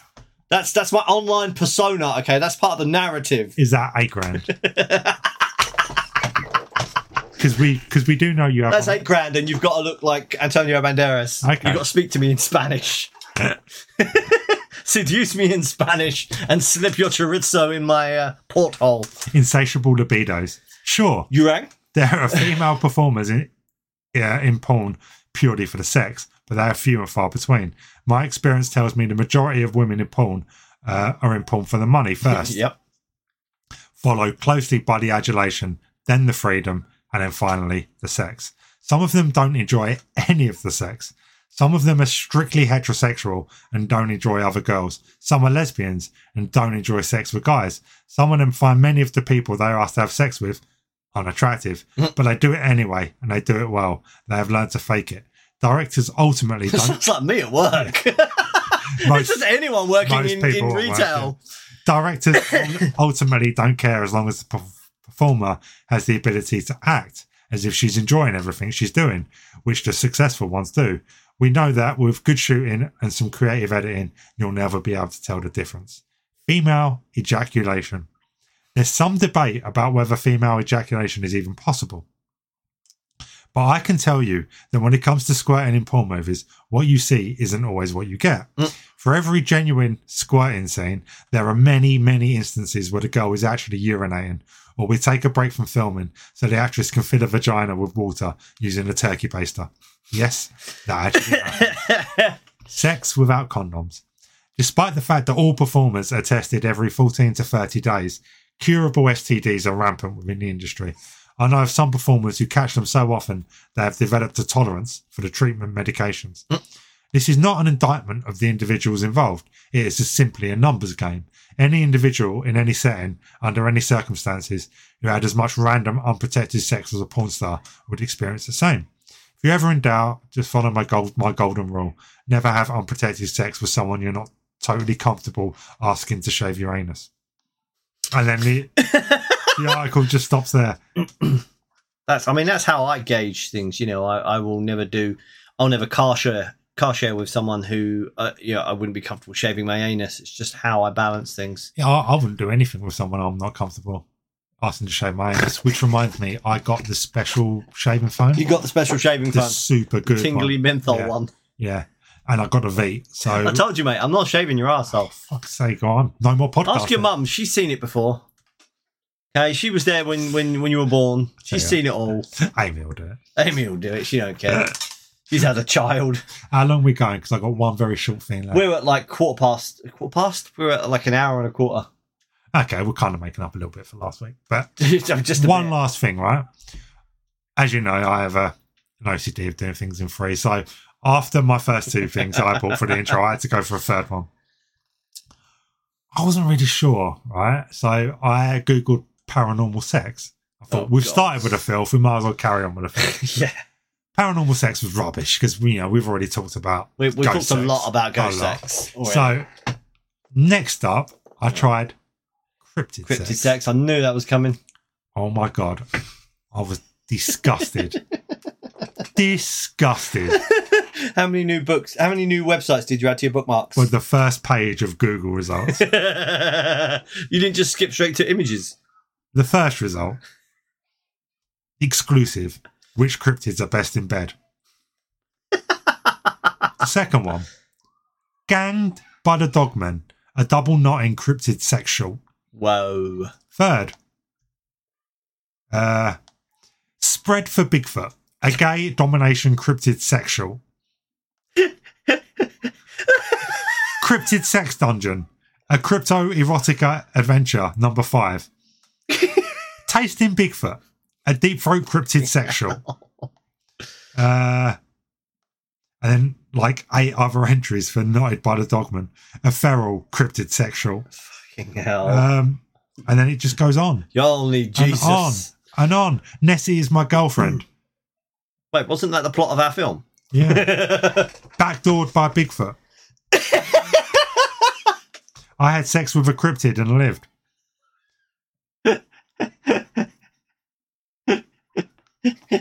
Situation. Oh no, this is something else. something else. Ganged by the dogman comes up about twelve times on the first page. It's just Someone's paid a lot for that E SEO. yeah. Spread for Bigfoot. Most like mas- basically this whole part of the intro i just want to pose you two questions in the hope that you can answer them to me a what kind of person sits and writes cryptid erotica and then sells it on amazon and then the other question who fucking buys Buys it. cryptid erotica I, mean, I think from the, amazon I think the big question is who is buying that? Because if people are buying it, someone will make it. I would if I if I thought I could sell it. In fact, I may try my hand Yeah. at it. because I may write, write some cryptic, cri- fuck's sake, cryptid erotica and see if I can flog it. Because if people are buying it, I'll fucking sell it to them, mate. I've been told by about five different girls in the past 18 months that I should take up writing erotica because they would pay for it. I don't think I could write cryptid erotica. I think that There's might be a just no bridge too part far. of me that would have any uh, any joy in writing, like, you know, ganged by the dogman. I, I struggle to keep humour out of my writing. Yeah. So I, and that generally doesn't work well with, especially, I mean, you, you, you, Oh, you, you can laugh at going to bed. you, you can, but Or a guy. yeah, yeah, you've, you've not read my writing. um, you, you you cross a threshold where it becomes just you, you cross into the ridiculous Yeah. when you're talking about how good Bigfoot or the fucking Mothman is in bed.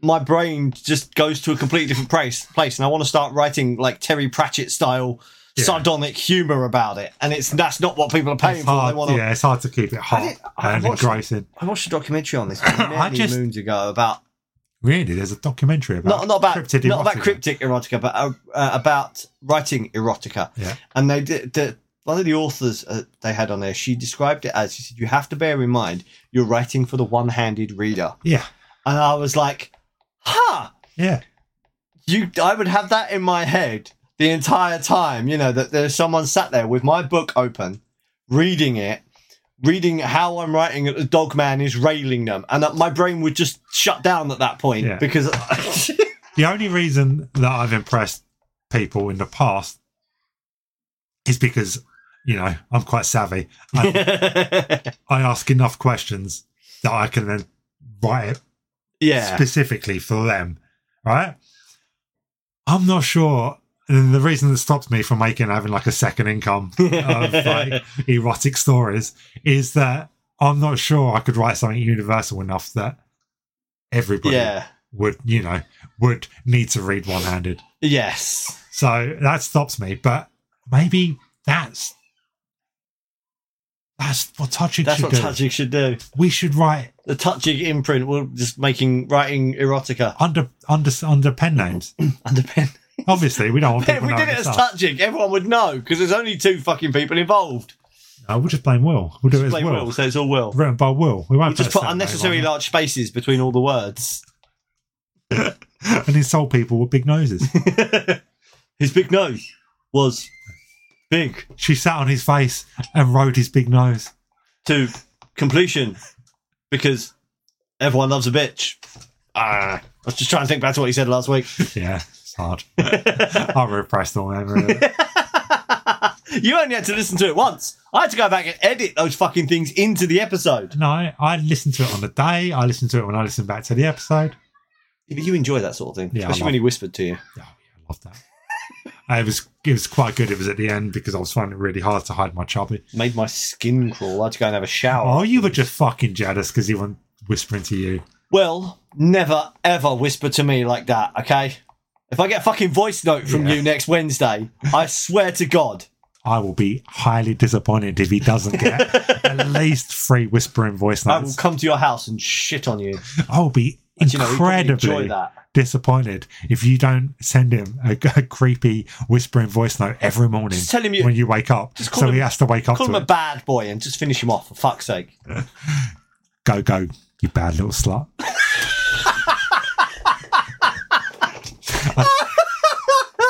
That's a good little slut. Now you make Rooney really uncomfortable. This is making me really uncomfortable, okay? Jesus, I've got to listen back to this and edit it. I don't need that in my ears. And I'm going to have to put my headphones on for this in case fucking Cody walks past. Oh my god, I knew I should have just stuck to I should have done book reviews. Another week. the Roxanne is going to be jealous of Will. Right, we watched a film. We did. Um, a- as I mentioned to you earlier, I seem to have lost half my trivia. That's all right because we've been going for what 4 We've been, hours. we've already. been going for nearly an hour and a half already. Um, I panicked that I, I didn't have enough for the intros, and then I bought enough, and it turns out that you just kept triggering me. this was the best intro we've done in ages because you actually, Professor Rooney showed up. It was it was stuff I could engage with. Professor Proselytizer. turns out, Proselytizer. preacher, Mc- preacher pants. Didn't we say right? we No, weren't going because to that's preach? negative. Hmm. Are we Oh, not Preaching preaching? isn't When are negative. we- No, well, it's got. To, whenever you accuse someone of preaching, it's never "well done, you were preaching." It's always "stop fucking preaching." Stop preaching. So there's a negative connotation. Stop to it. preaching. You fucked the choir boy before the, the sermon. You Yeah. can't preach. Listen, if you're going to use holy water as lube, It just doesn't you're work. going to It have to mixes it deal up. with the consequences of You're that. gonna get friction burns. And did that? Did that child have lunch yesterday? Well, that's why you shit on your dick. If you're going to jam his mouth full with the body of Christ just so no one can hear him scream, you're going to have to deal with the consequences. God can't protect you from everything.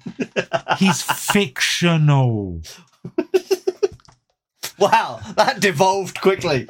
Anyway, Let's talk about another God. let's talk about a different god. Yeah. Um, The this real one god. is far more fun. Uh, you want to tell the people what we watched? This week, ladies and gentlemen, we watched dun dun dun four. But you already knew that. 'cause You it were doing was that because it's you know, like the name of literally the on the artwork and Episode. Yeah, Yeah. it tells you. Um, anyway, we have some trivia. So, Thor was released on the 6th of May 2011. No, I really thought all these Marvel films were much Fucking earlier. than way that, actually, uh, earlier. Yeah. no, 2011. Obviously, it's the Ah. third one yeah. in Eleven the years ago. MCU. Yeah, Directed, I didn't know this, by Sir Kenneth Branagh. I knew it at one point, and then I completely forgot Yeah. because I saw it when we when I watched the film last night, and I was like, "Oh yeah, that's right, Yeah. amazing." Something bugs me. There were two Sirs in this film. And neither one of them gets Neither of them get it in the credits. credits. No, That really bugs me. It probably doesn't bother were they them. sirs at the time though? Uh, yeah, Kenneth Branagh was. I'm fairly certain he's been a surfer fucking ever. Uh, same with Anthony Hopkins. I'm fairly certain. Hmm. Yeah, Uh, I could look that up. Yeah. But in fact, let's look that up. Yeah, I mean we have the internet right in front of We us. do, Uh, yeah. Hmm, You're pretty fast right, typer. Kenneth Branagh first. That's not how you spell Hmm, No, I Branagh. was going to say, But the internet knows what I'm talking about. yeah, Kenneth Branagh. There we go. When was he knighted? Oh, beg pardon. Awards and honours. Uh, oh, yeah, film awards and honors, right? He was appointed as Night Bachelor in the, oh 2012. Oh, so Birthday after honours. this, yeah. so it was after this, uh, and who's the other one? Anthony Hopkins. spell it correctly. Hopkins. uh, uh, awards, honors, and legacy. Hopkins was appointed a CBE E in 1987 and was Yeah. knighted by Queen Elizabeth II for services to the arts at Buckingham Palace in 1993. So, Oh, he so he had is a been sir. sir. He's been a sir forever. Oh, so they're So it's only they him got there, Jimmy. half of it right. Yeah. But anyway, it was directed by Sir uh, Kenneth Branagh, which I didn't know, and I was like, wow, that came out of nowhere because that's a name I haven't yeah, heard for in years. forever. Yeah. Uh, story by J. Michael Straczynski and Mike Protasevich.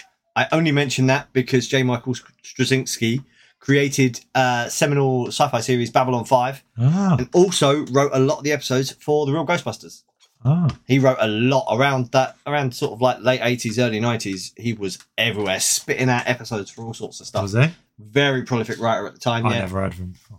j michael's well i suppose ghostbusters and babylon 5 not really Not your really bag, my bag, no um, based on a character created by stanley larry lieber and jack kirby obviously had a budget of Hang one- on. hello Stanley's not Stanley's real name. Isn't he Stan Liebowitz?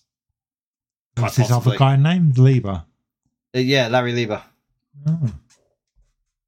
I've, I've, at first, I, I, in my head, I'm like, were they brothers? But then, no. no Lieber and Liebowitz are not the same name. they are very much not No. um, Move on. a budget of 150 million us dollars which Mm, seems about right. It seems about right, but.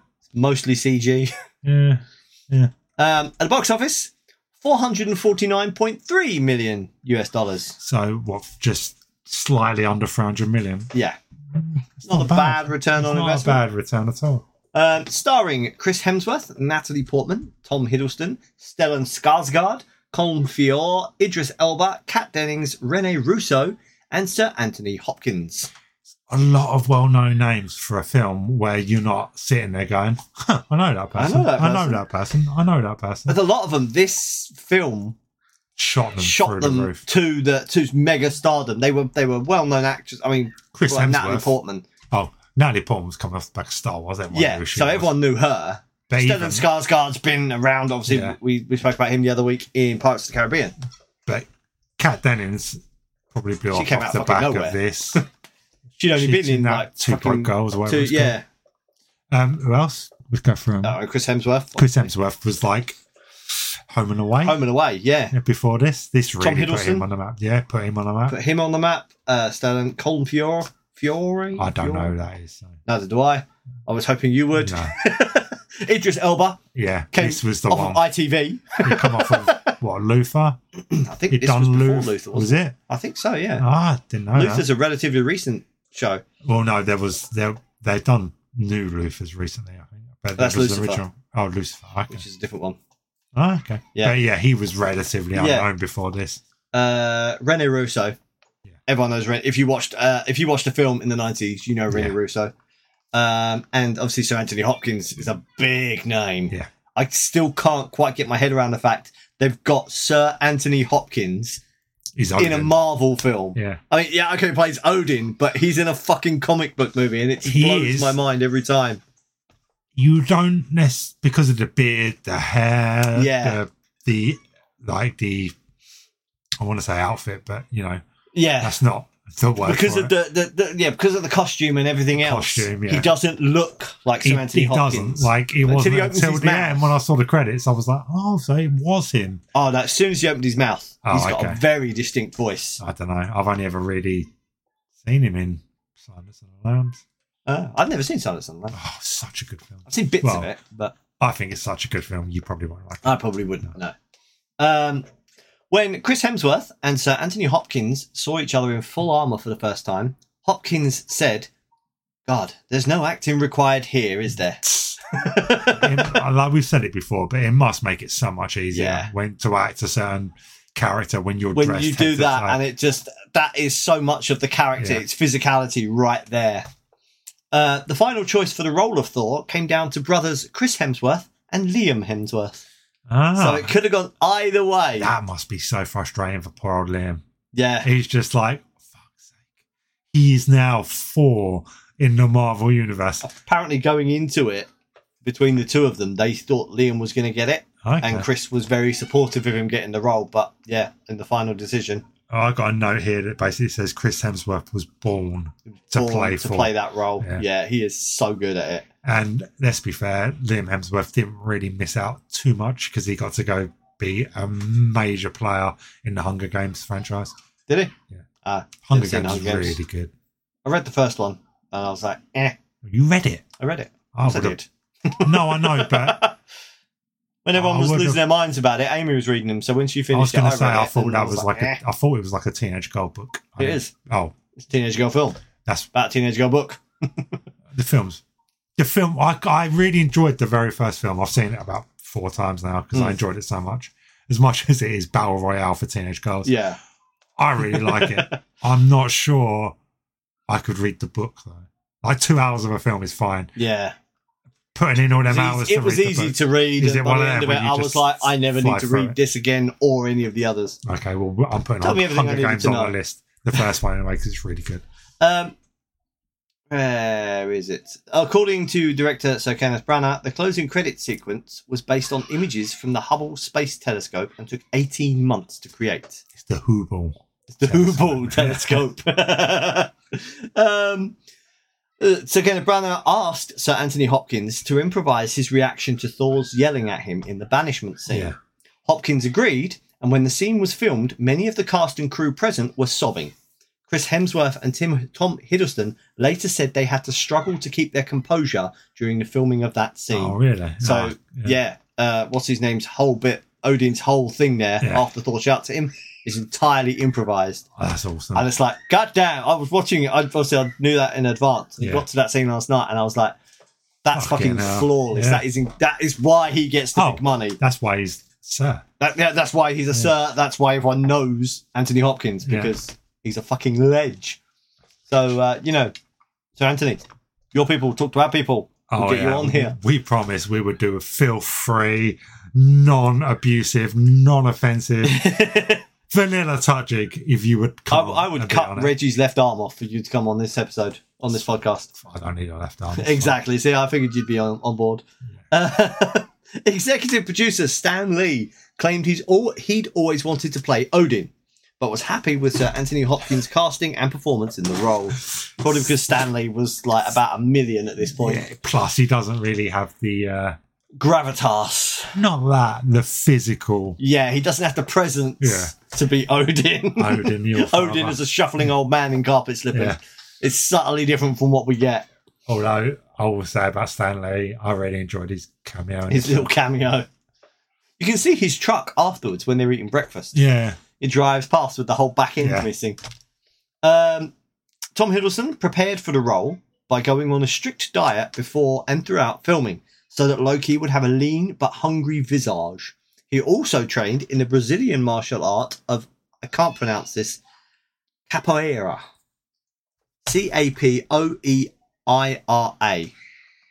Capoeira, capoeira, Kapira. capoeira, We'll capoeira, call it Kapira. capoeira, there we go. He trained in that. Okay.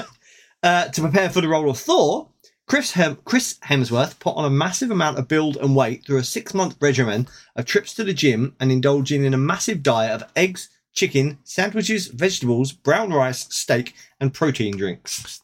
It's all right, all right for some. It's isn't it? alright for Yeah. some, yeah. You're getting paid to eat like a Get paid fucking. to eat and then pig. paid to go down the gym and Yeah. get ripped.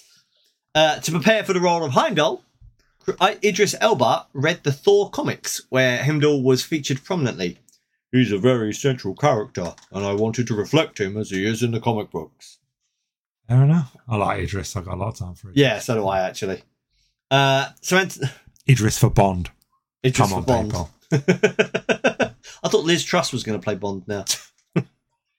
uh, so Anthony Hopkins signed on as Odin despite never having read a Thor comic nor knowing anything about the Thor mythology. What? It was the concept of the father and son relationship that intrigued him about the role. Yeah, I've got some notes about that later on.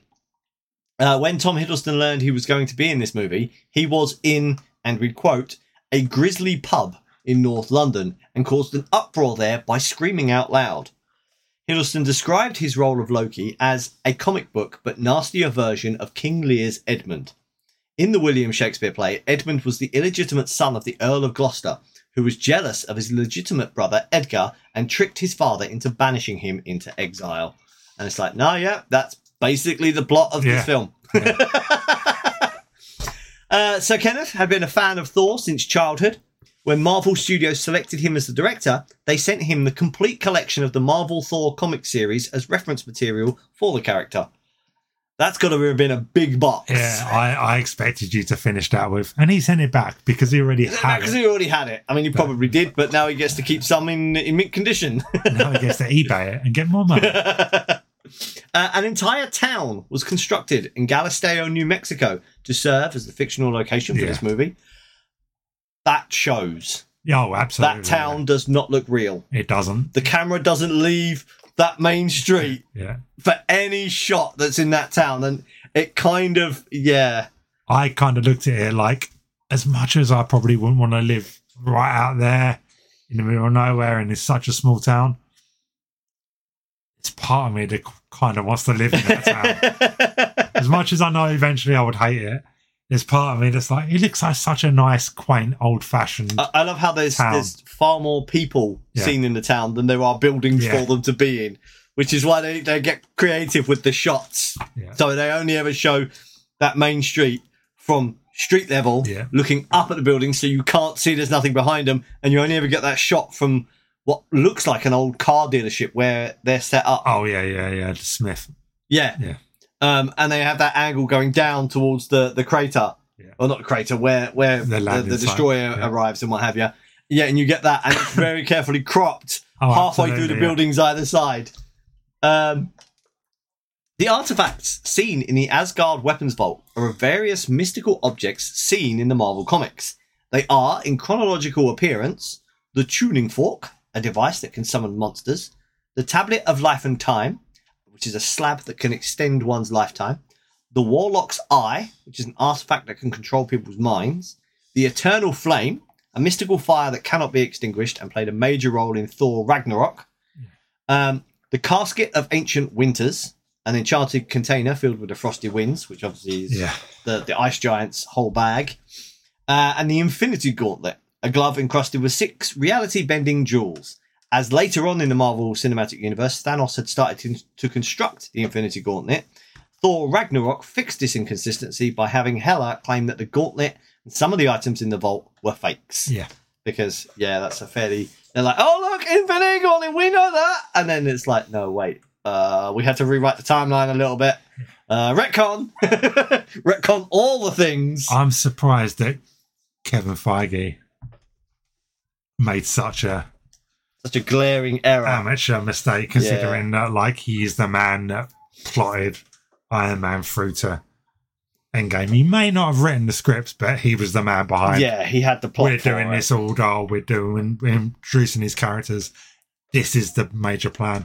For something like that to go overlooked, I guess he was probably stressed at this point Yeah. early on, still trying to prove that he can do it. I think at this point, some bits of it, like when Thanos would appear and Yeah. his whole time, they were still fluid. Yeah. So maybe in the draft they had at the time, it was fine. you know, Thanos was going to steal it from Asgard or something, or Loki was going to steal it from Asgard. Uh, and the body count 146 plus one giant ice monster and one destroyer. I can't. They've all, I, yeah, because I, I, because you know, pulled a curtain back. You had to look this I up had to look this up because while I was waiting to my start. document seems to have lost half of my bloody trivia. I so I still had to- can't get my head around where they all come from. 146. They've got to be in that initial fight scene. Yeah, Oh, the no. war at the beginning The war at the with beginning, Odin, and then when he go, when Thor first where goes, Thor to- goes to Jotunheim. Um, and, and, then, there's a couple more that die in the vault and some other guards and odds and Yeah. sods. But Yeah. yeah, It's a there's lot. got to be from that main one. The big bulk comes from that war scene at the beginning. oh, I got two notes to kick off the beginning of this film, Okay. and they're not necessarily notes directly with the film. They're more about Norse mythology. Okay. By 965 AD, a lot of Vikings slash Norse people had actually taken up Christianity They had. and did, no longer believed in the old gods. So the beginning of this film is slightly It's annoying. bullshit. Yeah. And then we got Boo. We all know Odin didn't lose his eye fighting ice giants. we do. He lost it at the Tree of Life in exchange for great wisdom. So why didn't he just always have one eye? Like if if from the second we see him in the Why first shot didn't on you the just film, have one eye? he already had one eye. I don't know. That's, yeah, it's an odd stylistic choice. It isn't is an odd stylistic choice to kind of rewrite actual real Norse mythology. Yeah. Unnecessarily. 'cause it's Unnecessarily, not a it plot doesn't point or play any anything. part in the film. No. It's just yeah, that's a good point. Like, I tried very hard to steer away because obviously Yeah, we know me quite a too. bit of Norse Yeah. mythology because we did a whole episode on the retelling of Norse mythology. Um, I steered away from that. I kept thinking, oh well, that's not, and I was like, no, nobody yeah, cares. Yeah, me too. Like, um, I, Julian- at the beginning, I was just like, right, my first two notes are about how this isn't true to real Norse mythology. I can't keep writing notes like this, so Is it- I tried to what steer were away his from ravens called? Hu- Hugin and Munin, Munin, Yeah. Munin and it. Munin. I can't remember. something like that, which was wisdom and knowledge were their Yeah. names. In the notes for this, I had a note about this in my trivia um, about some of the things they did around Odin, and it mentioned the ravens. I was looking out for the ravens, I didn't see no. and I ravens. don't see them. No. They're not there, so uh, that just seemed really odd that it was mentioned specifically in the trivia for it, but they're not actually. in I it. think obviously a lot.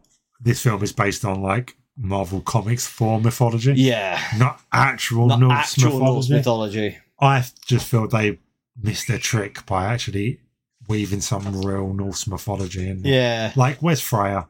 Where's all the other like people that are in the Where all cult? the others, Yeah. yeah.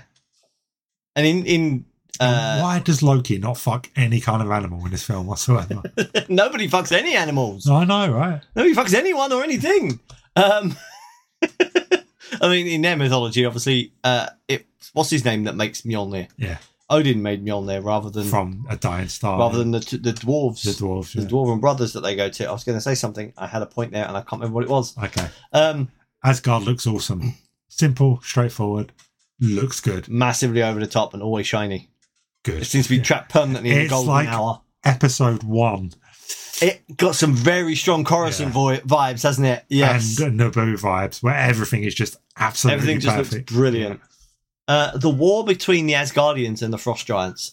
That's a film I want to see. Yeah. I would pay good money to see Odin kicking ass with the Oh, fucking absolutely, against the frost yeah. giants and the Asgardians doing something other because the only time we really see them is He's in cult when he's about to, well, not cult, cult, but like, yeah we the see royal a few cult. guards we get that little glimpse at the beginning of their of their army yeah, and then from then on the Asgardians basically become refugees and get their asses kicked and it's like they brought peace to the Nine Realms we're told this right at the start of of Thor that they went through and they they beat all these bad guys and then in fucking uh, Thor Dark World yeah. It's like, you know, yeah, they trapped all the dark elves there as well because they were so kick ass. And then every time we see them, they just die. Yeah. It's like, come on, guys. I want to see the Asgardians being kick ass, being awesome. Oh, me Not- too. I want to. I want to see some real Viking. Oh, yeah, I want to see some proper shiny space Vikings Yeah, me kicking too. ass. Not Uh, what we get. Did you see the size of that cheese board? So I guess this is one where the, the guy from the Warrior Three, like he smashed that table over. 'cause Yeah, and angry. he's just sitting there and he piecing picks up together- that huge cheese board and just walks over and puts it down. I was like, oh, me and Roxanne, Anna would all cream over that. Those that little his little I think I referred to them as his merry little band Yeah. repeatedly throughout my notes. Uh, they are some of my favourite things in Yeah. this film, and I'm gutted that don't they get killed off in the next film or something? I can't remember. All I know about For the Dark World is most people hate it. Yes, I've seen it, it wasn't can't very really good. remember. Um, But I didn't like this film the I first actually- time I watched it. I actually got this and that confused, I think. At the end of that film, they're in London, right? There's a big fight in Yes. London.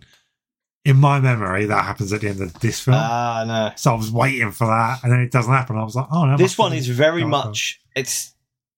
I always think of it in in like uh, syndicated TV show terms that this the is pilot. it's an episode in a bottle. Oh, yeah, absolutely. because yeah, it yeah, takes place. You've got like you've got the sound stage for Asgard. Yeah. yeah. Um, You've you've got got, the one the, the town. fake town, and you've got the bits out in A the bit of desert, Yeah. and that's basically it. You know, the, the the CG bits, and then that's it. And it's very, very, it's all very Oh, local. self-contained Yeah. story. it's not like some of the films where they're jetting up. They go to fucking Monaco and back to Stark Towers and to Malibu and all that. Oh no, this is This is very, very- much this is- like This is almost like actually what you said earlier. It's very much like a pilot. It's Yeah. kind of like we're going to keep it simple. It's only got a budget of 150 million, which you know we've seen much bigger budgets for You know, much smaller which films. compared to like I don't know, say Red State, is an incredible budget. Yeah. But compared to say Endgame, yeah, Iron Man three, Yeah. even Iron Man two. You know, two this is hundred mil. this is a smaller budget. It's a smaller scale film. Yeah. Um, which is really weird because this isn't the first film in the the, the MCU. This is the third, and we've already four film. It's the first Thor film, and uh, I think introducing Thor at this point was quite a bold choice. Uh, I think. Oh, I think starting with Iron Man, a C list. What, what was a C list? uh, Iron Man used to be my character? favourite superhero, so I was all in favour of Yeah. starting with Iron Man. But in the general public, Iron Man was like a C list. Yeah. comic book character. But I feel like that is a trick they did quite well. And you know, whenever we do any more MCU films, we'll see if I'm right. But every time they go back to an origin story for a character, whatever world they've built instantly becomes small again. Yeah, they I sca- know. they zoom right back in, they scale it right back down. Yeah, it's like it's like uh, dynamics. It's like every time it gets big, they go small again. Small again, So yeah, then they can grow and then go small again. yeah, And I think that's possibly the problem with what we're seeing now with Marvel is they're going small again, but with characters that no one has ever heard of or cared about. I find that they, they they go small again, but it's ridiculous because you're going small and trying to tell a very small story focused around someone becoming a superhero in a world that's already full of Full of superheroes. superheroes, yeah. So you can't pull the same shit. They're all telling PG thirteen versions of the um what is that? Oh, with Big Daddy and Hit Girl Oh, and kick ass. Kick Ass. Yeah. They're telling a PG thirteen version of the Kick Ass storyline Yeah. over on repeat. But that doesn't work because the No. world knows about superheroes Yeah. and super geniuses, and you know everyone was there for Endgame. Everyone got clicked. It just doesn't. Yeah, but that that's that's for later I, phases. am going to skip to one of my l- later notes because we're on the subject now. when the destroyer turns up out of nowhere, where the fuck is Iron Man? yeah, what is Stark because- doing at this point in time? we've already established at the end of Iron Man 2 that this this basically story kicks off as that's ending, Yeah. right? So by that point, Stark has recovered from the end of Iron Man 2. Yeah. Whatever is that going on, he's fine. But in the first two Iron Man films, we've established that anything happens anywhere in the world, the computer tells him, he puts the suit on, he goes And and, he fights goes and it. deals with it. Yet this time, Shield E are there as well. Shield E could give him a call. But no Yeah. one does. Nobody Iron Man never does. shows up. Iron Man never shows up. We do get Hawkeye, who Yes. gets the lowest of low key introductions of anybody. I have a question. I've got another note I'm going to burn now. Um, why doesn't he call him Hawkeye? Is it because they want to make it a real subtle Easter egg of who he actually is and Mm. who he's going to become? Or did they not know? I think filmmaking choice. It's a filmmaking choice that they that they're giving him that subtle entry Yeah. because he's never he's not an A string No. Avenger. Let's face it. The- Despite the fact he's on the posters with everyone else, he is a much he's a second string character to Yeah. people like the Hulk He's and, human. and Iron Man. Yeah. Um, I think in universe, it's because at that point in time he's not a superhero. He's working. He's a Yeah. shield E agent. He's not Hawk. Yeah, but I was assumed Hawkeye was his code name. It maybe it would be, but his real name is Clint. Clint Barton. Yeah. So you know You can't use Colson. him. You get the impression from the fact that uh, he refers to Colson as Colson Yeah. rather than yeah. He calls Sir. him Sir at one point, and then just says, "Oh, you know." And then he starts getting like, He just gets Start far more making casual jokes, about yeah. it. Um, you get the impression that they know each other already. yeah, So yeah, he wouldn't call him Hawkeye. Hawkeye is kind of his superhero Yeah. persona, and at Okay. this point, he's just a shield agent. I just assumed it was one of their moments. They put it in there for real comic book fans to go, hang on, he called him Clint. That's fucking That's Hawkeye. fucking Hawkeye. and This is then exactly what I did watching this. everyone else go, Who's that guy? That's cool. Is he good? Is that cool? Yeah. Oh no. Okay. He appears. He's on screen for about two minutes, and then ne- we don't see him anymore. um, big up Idris Elba. We've already said that. Uh, remember a couple of weeks ago, I told you about that about 15 years ago, all the neo Nazis in America were moving away from their Christian identity as their yeah. religion of choice in favor of Odinism. With that in mind, it fills my heart with joy knowing that they won't be able to fully embrace this film due to the diversity in Asgard. Way too much uh, diversity Yeah. for them. Yeah. Way too much diversity for Lord of the Rings fans. Apparently, oh, really? Have you not seen the Hmm. Amazon. I, I, I, you get you get a small rant here. I know all I know is that in order for Amazon, even though they paid 200 plus million for the Yeah. rights, in order for them to be able to do it, they couldn't tell any actual Lord of the Rings stories Yeah. or use any characters. They got they got the rights for the names, like for the the rings of power and Yeah. the key characters and the nations and stuff like that. And they got the right to make a series on it, but they didn't get the rights to use any written or previously Yeah. produced content. So although this is set in the later era of the Silmarillion, around the War of the the, the Rings, they can't actually use any of the Yeah. content from that. So they've had to go and Right, a completely Yeah. new story. it looks like it'll be interesting. but people but are angry because people are angry because of somebody else, the not all the elves are white. Yeah. Oh, really? basically yeah. There's there's too many black people in their Lord of the Rings. It's also worth noting at this point that Tolkien never specified the color No. of the elves or anybody else's I've, skin. I've read them all. I never once read at any point where it was like, everyone that lives on Middle Earth is white. yeah. Yeah. I mean, obviously he assumed they would be white because at the time this was written in the 40s, where everyone he was seeing on a day-to-day basis Was white. was white, Yeah. but it was never specified, so No. they could be any fuck. Oh, for fuck's sake, they're elves. Yeah. You know? you're you're arguing about the color of someone's skin in a place that has actual trolls. I was kind of like wa- watching this film, not this time round, but when it first came out, and I Mm. remember thinking, huh, there's a black guy and an Asian guy in Viking society. in Viking society. But that was it. Yeah, Like, I noticed it because I was expecting it to be, I was like, if you've ever got the chance to go and just make an all white production, it's going to be when you're do- telling a story about, about Vikings fucking Vikings because Yeah. they were all white. or like a, a um, what do they call it when you said it in a certain time?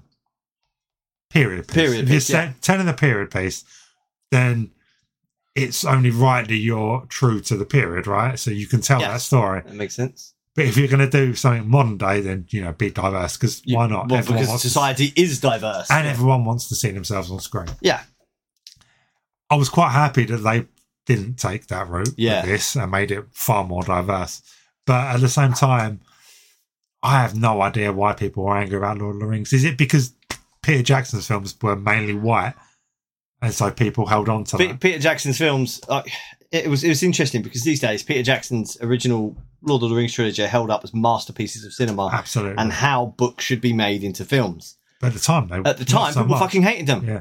you know, uh, long term uh, Tolkien fans hated what they were seeing. All the pre release, when they came out, Yeah. people tended, started to soften to them. Yeah. But all the pre release stuff, people fucking hated it. I remember a massive backlash to the fact that I can't. I think it's the second film. It just ends abruptly, like Yeah. with them walking over a hill. Yeah. and people were like, "Well, where's the free act? structure? where's the finale to what's going on?" And it's like, you got to bear with them. This is second of a trilogy. It's the second of a trilogy. You've got a whole other film These coming out, things which are is like gonna two and a half happen. hours long. mate. Probably the first time I'd ever seen it in a film, and it kind of I was just like, "Oh, hang on, this is Hang weird." on, what? but I never really had a problem with it because I was always like, we'll see. We'll see when the third, third film comes Yeah. out. If it all works as one big piece of art, then it all works. It, you don't necessarily have you to follow can't, yeah, the you rules. can't judge the whole based on two thirds of Yeah. it. Um, especially if one of those is the middle part, Yeah. because it is it picks up a story, it continues that story. It's not going to finish it No, because the story's not finished yet. I mean, you, mm, Empire does it because Empire has an emotional Yeah, finale. Whether it's not a finale to the story, there is an emotional Yeah. finale where something happens at the end, which then sets up what goes on. They never really, if I remember right, it's been years since I've watched them, but it always kind of felt like they'd done something and then they were just walking over a hill and it was like credits. yeah. Yeah, that could just be me. My, looking back my on biggest the- beef with the, the Lord of the Rings films is that they omitted Tom Bombadil, No, "Oh, yeah. and I really wanted to see Tom Bombadil on screen. as irritating as it is that they forgo true Norse mythology early in the film, I do appreciate the fact that Loki is true to the character of myth. Oh yeah, It's Loki that sets everything. yes, he's As in behind all of Nearly it. every Norse story. It's like, oh, "Ah, this has got to be the something whole to do with reason Loki. the, the whole reason all the gods die is because Loki. yeah.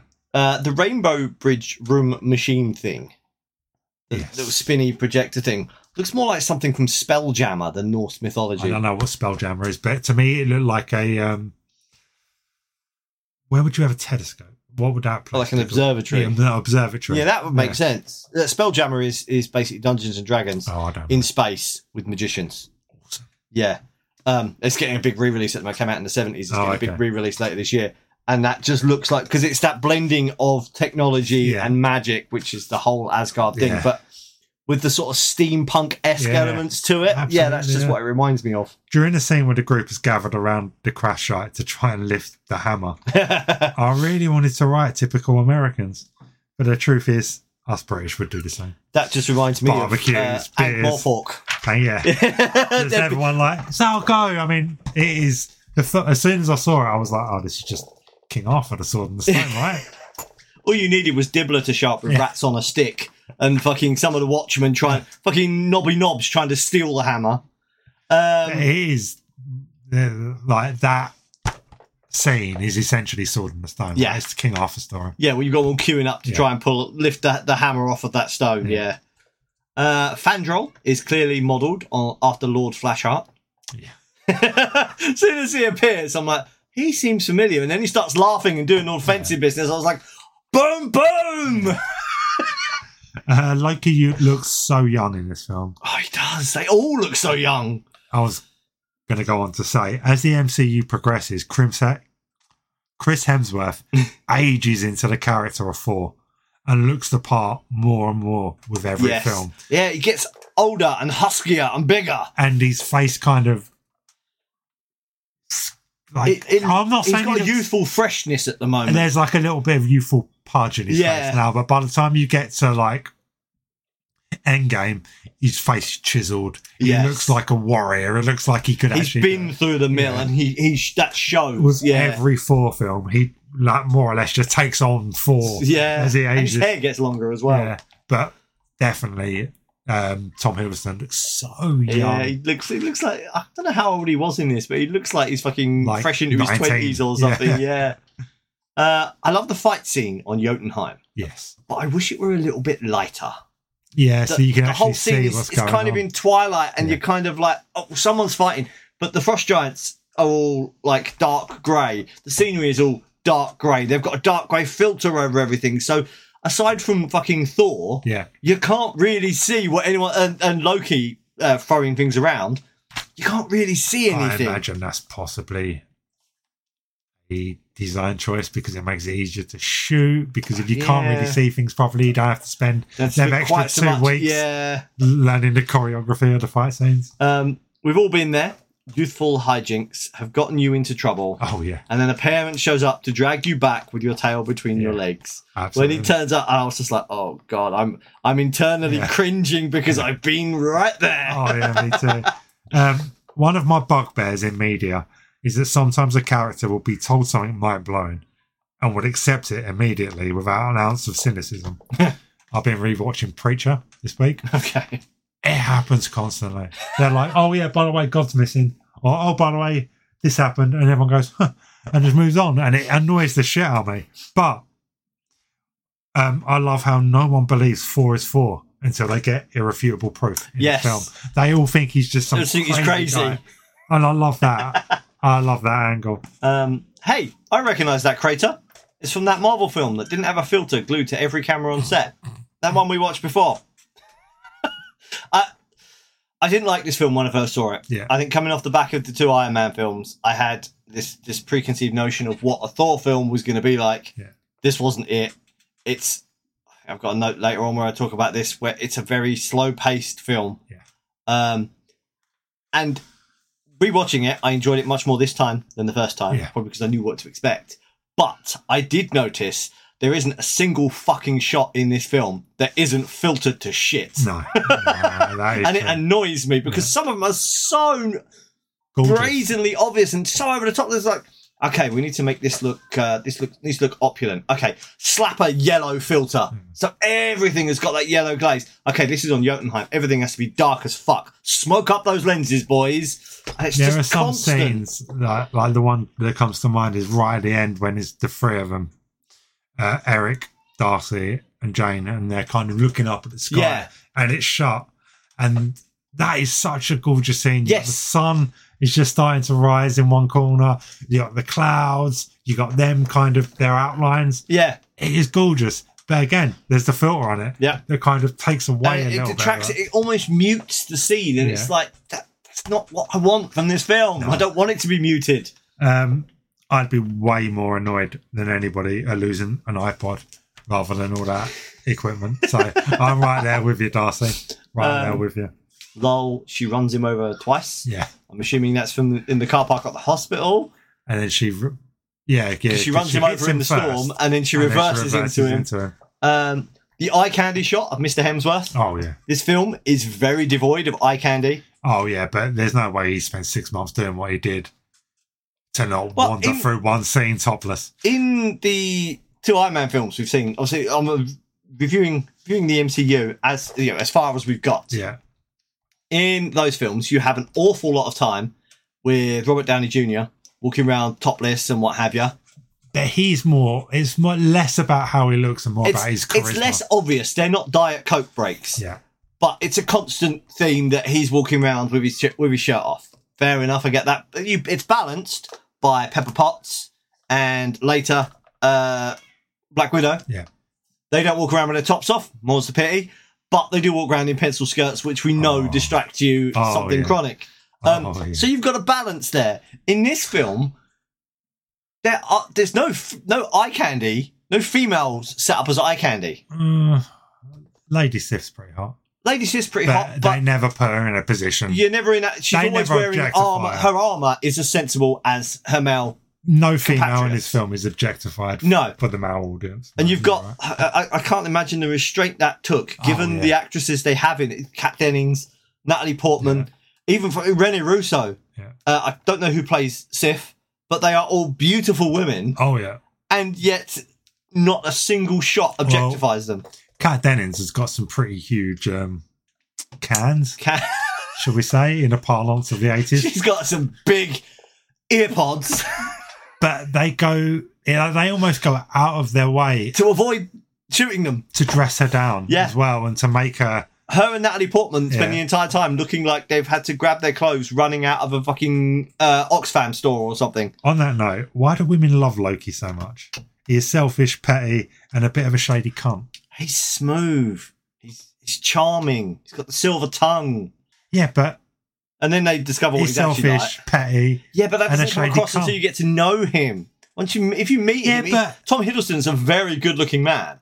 i get that right but we're not talking about why people love thor a third of the way no sorry loki a third of the way into this film i'm talking about why do people love loki today when they've seen the whole Oh, of the they- mcu because he's good-looking, he's charming, he's he's got the silver tongue, and he's a bad boy. So it's true that women would accept you being a complete selfish, narcissistic cunt as long as you look good. I couldn't comment. I don't know. I'm none of those things you just listed. So, oh, I mean, thank you for saying I'm good-looking, but narcissistic, selfish, me, good looking and narcissistic. good-looking, narcissistic. I mean, oh, stop I'm gonna it. start calling you Loki for that. What a I'm just gonna horrifying- stab you. what a horrifying voicemail that must have been to receive. So I'm guessing this is- when she's calling yeah, you. she's like, I did exactly what you told me not to. So if you don't hear from me in an hour, could you come look for my body? Sorry, bye. that made me laugh, actually. Yeah. That's the sort of thing I'd do. do you want me to slow him down or are you just going to send some more guys for him to be? That's a great quote. One of the best things about Clint Barton is he kind of is almost an outside observer to all, Yeah. in all the lot films of he it, appears yeah. on, and he makes comments like that and obs- observations throughout the series, and it makes him very. It humanizes He's him. us. He's he is yeah he is He's the us. Joe Blogs. Yeah. Watching. he's the Mary Sue in there, yeah, just like watching everything I mean, I'm you're just folding letting him around beat it up with all just- your guys. Yeah. It's awesome. Um, more people should talk like Thor slash the Asgardians. And, and the example, Oh, so, so these are your chambers. yes, this mortal form has grown weak. I require sustenance. oh, such a good line. And I'm just like, fuck me. That's what I'm saying from now Yeah. on when I'm going to get lunch. oh, on that note, I got I got one of them. What I'm going to be saying going forward. Where is it? Oh, we drank, we fought, we made his ancestors proud. this is how I would describe my nights out. in this is future. this is whenever we go on a bender. Yeah. Uh, Mjolnir? What's Mjolnir?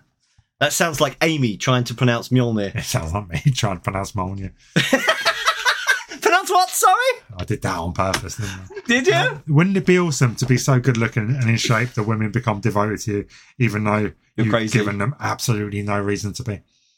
Yeah, that's the dream, isn't it? Yeah. yeah I want to be Chris Hemsworth. In 2022, if you saw Xena, Jackie Chan, and Robin Hood walking down the street, you would just think, oh, look, cosplayers. Yeah. Or where are the cameras? Yeah. um, remember when you needed a computer to send an email? This is Yeah. after they're sat in the building. It's like I'll email one of my colleagues. Yeah, they took your laptop too, and it's like, but everyone has phones, Yeah. right? With email. But then they were still taking. They were still talking about iPods. Yeah. So, uh, at best, whilst Odin is still alive, Loki would be regent, not king. The cheeky Yes, little scamp. Of course, yeah. But obviously, there's no one there to stop him. no. Um, I love that Thor's merry little band are all different fantasy warrior archetypes. Absolutely. you got yeah. the f- fierce female, the eastern warrior, the brute with an axe, and the fancy duelist. Yeah. And it's like they are all classic from works of of his, uh, historical and high fantasy Yeah. from across the ages, and they've just gone. We're going to have all of them, and they're going to hang out with Thor because we can. And they they do kind of point it out as well with the, uh, I've just seen Robin Hood, Jackie Chan, and Xena. It's like, it's obvious what they've done. Yeah, And it works really, really well, Yes. to be fair. and they, they, I they've mean, got very it's- distinct styles. again, by this point, I'd put aside my like, where are the actual people from Norse mythology? like, why are they not there in the court? Why is these the Warriors Three not like some of the people we know? Some from of the Norse other mythology? gods, yeah. but um, that may kind of lead it. That may make it too historical. So Yeah. then people were like, "Well, you can't do this because you can't do did that this because they weren't and that did type of character and they wouldn't get beaten by the destroyer because they're a god just like It's- thor So to just to just make it a bunch of random Asgardians is actually really quite clever. yeah Uh, we already saw the destroyer take out three frost giants with three precise precise shots and minimal fuss. Yeah, he shoots as well as a stormtrooper when he is up against Lady Sith and the Warriors Three. because uh, those character shields were on Yeah, full power. I- They weren't killing him off just yet. Uh, God, I hope you're not crazy. My thoughts every time we sit here to record with you between me and the door. Oh yeah, yeah, you love it. Uh, Hawkeye, I always said about his Loki entry. The mud fight, you've, you've shot way ahead of me. Yeah, I'll just put my notes. Uh, Down. I've the only mud- got two notes left. The now. mud fight between Thor and the big guard Oh, is yeah. possibly the slowest fight in the MCU. You're big. I thought bigger. and then they just kind of roll Yeah. around really slowly, slowly battering each other. Which, compared to the previous, I mean, a lot of the fight scenes with Thor as Donald Blake Yeah. um, in this film are quite grounded. Yeah, we said of that about course some of they the are. other Yeah, fights. Um, obviously, when we see him fighting the frost giants and shit like that, Oh yeah, it all goes because he's crazy. a god. But when he's on Earth, he's for the most part he's a human. So he's, Yeah. he, he might be bigger and more. he knows how to fight, but he's lacking that strength and Yeah. speed and stamina. Um, so see, you see, kind of see the, the fights leading up to that, which aren't the quickest fights, but they're fast enough because he manages to take out loads of them, and then they just slow it right down, which is something they do in this film a lot. Yeah, Is just drop the pacing right down to the floor to have this slugfest, and then he goes and you get the build up to the dramatic moment, which Yeah. turns out to be it's the calm before the storm, isn't it? yeah, That fight is the calm before the storm. yes, So they slow it right down. So you're like, and then he goes in. he's done it, he's achieved it. And you then think can he's go, about to- "Da-da-da-da." you think he's about to, you know, become four, but yeah. then oh no, they pulled the rug out. From They pull the under rug him. out, and it's like, oh no, wait, now he's a prisoner of Shield. Yeah. E crap. Um, I love the fact that when Loki goes to visit him, and he goes, Oh, yeah. you know, they have the little chat where he lies through his eye fucking teeth. Yeah. Uh, two things. First of all, Loki takes the time to find out how everyone in Midgard Yeah. is dressing, Yeah, and and dresses appears in. in exquisitely. yeah, Yeah. he's so well dressed. He just turns up, has a chat, vanishes. And then he diverts on his way back to Asgard to, try go and and just try and Get lift the hammer, but he can't. and Yeah. it's like, oh, fuck it. You can almost see him saying, well, fuck off then, Yeah. as he disappears. Um, said about this being a slow paced film for a Marvel one. We, said, Yeah. we said with Iron Man 2, it's a slower paced film than the first one because the first one needed to keep that Yeah, pace absolutely. to draw everyone in. The second one is far more character driven. This one is not only more character driven, but it's slower just in general. You get like the fight scenes at the beginning on Jotunheim and all that, and uh, all, all those the first sort of like half hour. Yeah. It's all whoa, look, stuff's happening, bosh, and then all of a sudden you're basically in this little Midwest town I or New think- Mexico town. because the finale is 4v Loki. Yeah, You've obviously got to invest enough time in Yes. the film to build the narrative of them two.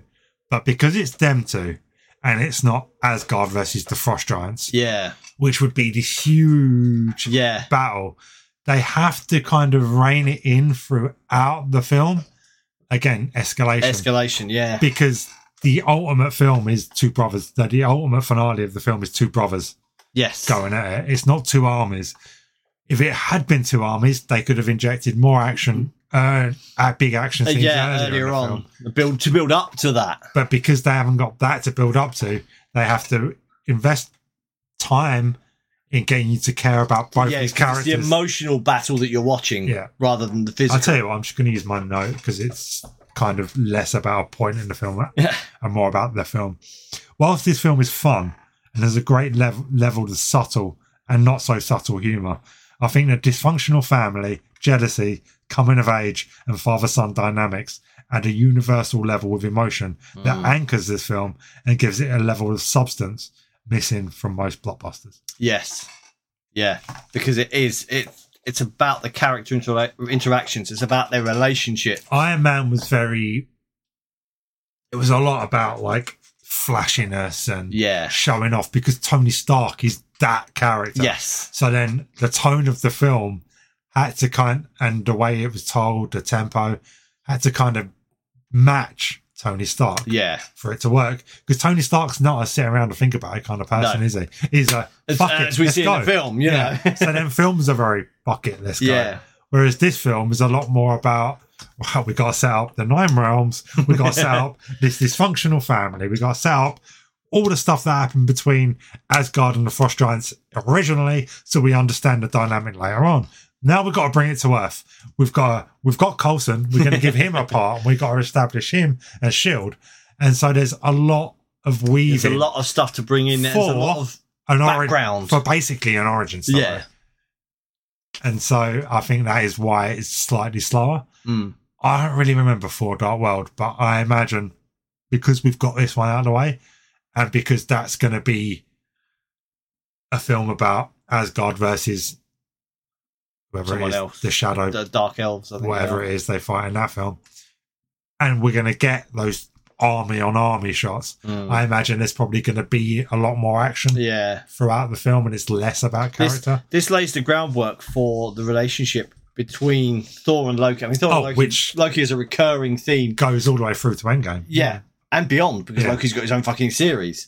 Um, and that is all based around his relationship with Thor and Odin. Yeah. So they have to invest a lot of time in that. It's just, I think that's what threw me off the first time I watched it. Is obviously I because come off you're the back expecting of Iron Man. yeah, and style. it's not. It's a No. very different style of film.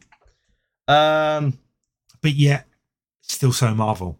yes, Yeah, Yeah, it's bizarre, isn't it? Yeah. It's like all the it's like all the bits from other Marvel films where they have those slow sections all pasted together in the middle of this film. Uh, those Boilermakers were half empty even after adding the shots. Oh yeah, absolutely. Fucking rip off. yeah. Everyone in this film that wears a cape makes the absolute most of it. Oh yeah, They all swishing around with their shoulders Oh. first, the cape swishing, and I'm like, God damn! I don't like the fact that they have the weird capes that arc out over their yeah. shoulders. I was about to say that. I'm not. Uh, I'm Not not, a fan of that. massively into the into the four costume in this. That was a And stylistic choice, the bit and that annoyed me. I think he, Thor's best costume for me is in Avengers, I can't where they think of a they part. tone it down Yeah. from because it, it looks very plasticky and shiny. I've got Oh, a note it on this does, at the yeah. end. Very plasticky, very shiny, very OTT. Oh yeah, they obviously refine it. They refined it for Avengers, um, but yeah, there's there's a lot of capes in this, Yeah. and We- uh, we I'm all all love I'm all that, for yeah. more capes.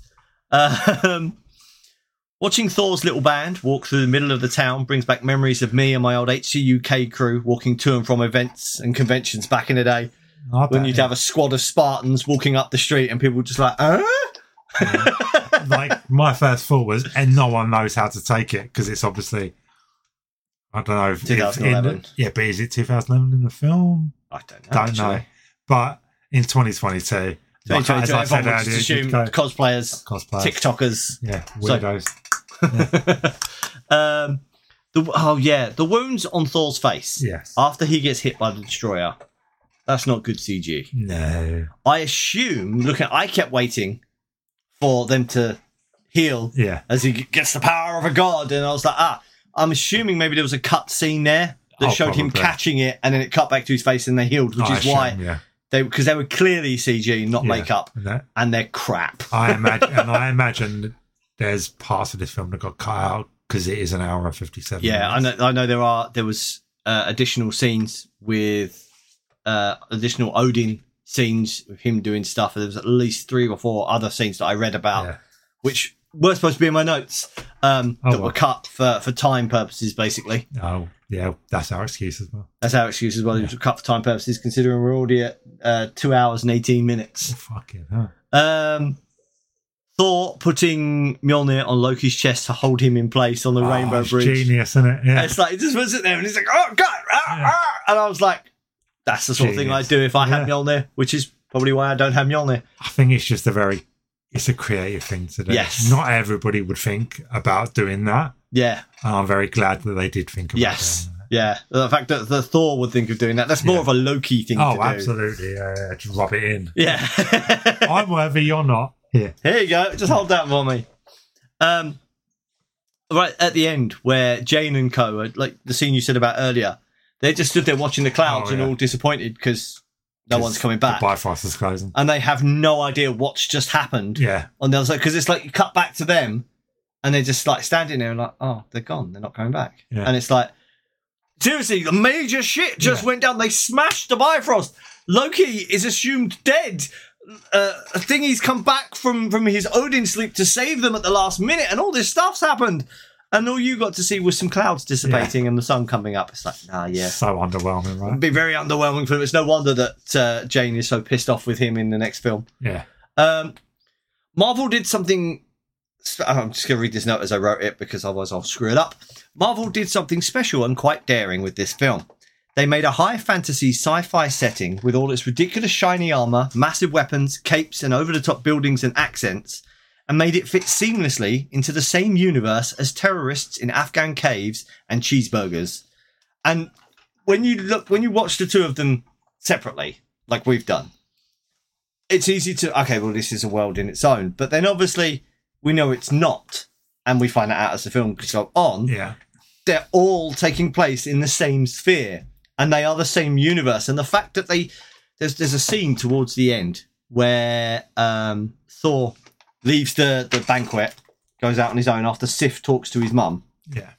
uh, and odin goes out and gives an oh, Oh, i yeah. am proud blah blah blah and there's a shot of the two of them in their ridiculous over the top costumes with their shiny all the shiny stuff going on and the shiny city in the background and it's like if this were done on a standalone lower budget film Oh, it would. it never would have be worked. laughed Yeah. and you know it would be instantly classed as a b movie and no Yeah. one would talk about it sensibly Oh, because God, it's no. stupid but because it's marvel And because they've got the money. and they've got the money to do that and they, it just takes the tackiness away Yeah. but it's still just as ridiculous but they've managed to weave it in in such a way Because you it's don't pick up on that happening in a separate dimension, and we don't understand yeah the rules of yeah the other dimension. you just kind of yeah this is asgard this is Like, norse it's- mythology once- you can do that No, it's less that. It's like anything that happens actually on Earth Mm. has to be within the realm to a degree Yeah. of believable because we can look out the window and go, you're seeing the same cars and buildings and people that you see every day but the minute you jump to s- another dimension, we have no, we have no preconceived notion no of what the Valhalla yeah yeah ideally would, is. So whatever you do, you can go, oh, that's fine because that's that's happening. That's over that's there. happening there, yeah. And there's a part of your brain, whether you know it or not, that's justifying these decisions because they're not happening on Earth. the trick, actually, I think, comes later in the M- MCU when suddenly you've got all these larger than life characters All together. together, and yet you're still dealing with human emotions Yes. and hum- setups on Earth that are very human. Yeah. I mean, the, we'll we'll talk about it more when we get to them films, but that for if me we is get the to them real trick. films. Even when I'm sure we will, we'll, we'll run out of stuff to do at some point. I got one last note, Likewise. and we've both my last note and your last note. We've actually said we're quite not profound, but quite Quite, insightful quite sensible notes. notes. So my last note of you can literally see the gushing Jane does when Ford regains his power. Possibly not the note to go out on. When he says, Would you like me to fly you over there? And pulls her close like that, and she goes, Whoa. No. And it's a- I was thinking more the bit where she goes, "Is this how you?" is this how you normally normally look? And he goes, "Yeah." And she's More or like, less. "That's a nice look." Yeah. No, it's a good look, and you can literally see her gush There's a there's a in that bit moment. where earlier on in the film when Natalie Portman just is adorable Oh, beyond yeah, belief yeah. when he kisses her hand and she just Oh, yeah. giggles. There's a few times she's adorable She's beyond an belief adorable in this person. film. Yeah, Um, but yeah, when, and yeah, when she when she sees that, it's just like, oh my, there's a reason all the shots were from the waist up Yeah. from then on. Her jeans were Yeah. drenched. she's A water feature at that point. yeah, but she's a really good female protagonist in the film. Yes. because she's not just the female protagonist No. that's driving the story. She actually brings a certain amount of levity and does, actually, humor yeah. to this film. And you don't, unless it's very rare that you'll have characters that do dual things in films. Yeah. Normally, you'll be like, right, you're the comic. You're the relief. comic relief. You turn up. Yeah. You're Gareth from The Office, right? You turn up when the scene's getting a bit tense, and we need you to say You something. say something silly ridiculous. Yeah. Yeah.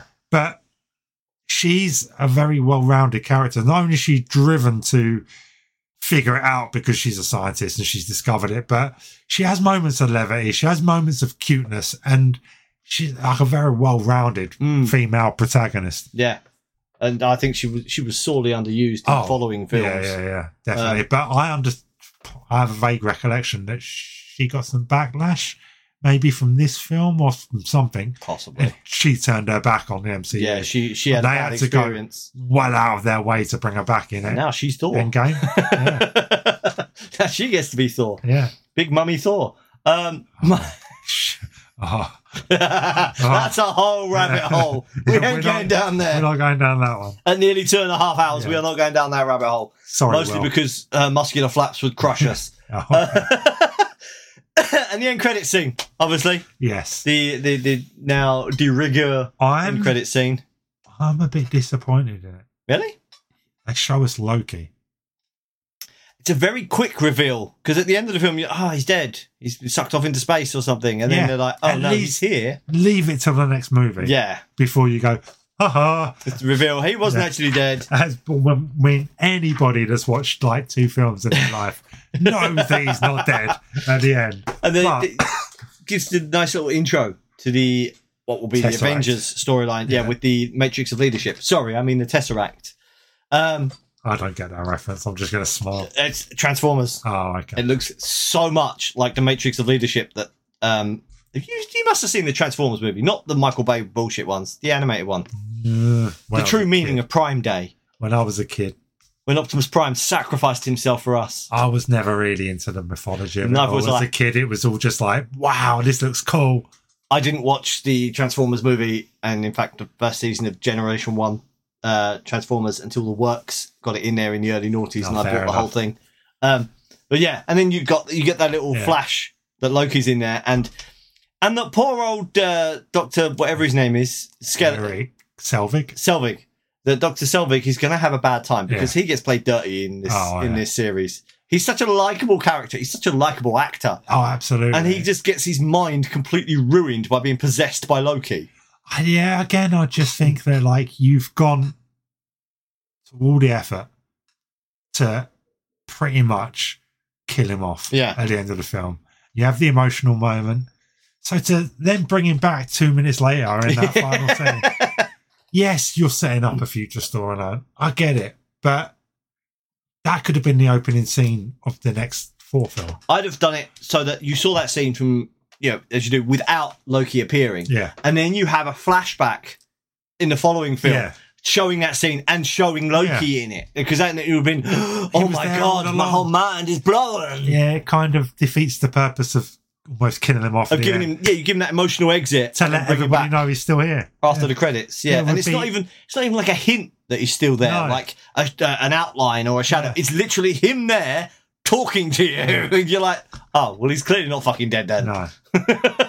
Scores, Scores! I always forget that we give these things scores, and it takes me by surprise every week. uh, which is why I generally go first. Oh. I am giving this film a 7.5 because I thoroughly enjoyed it.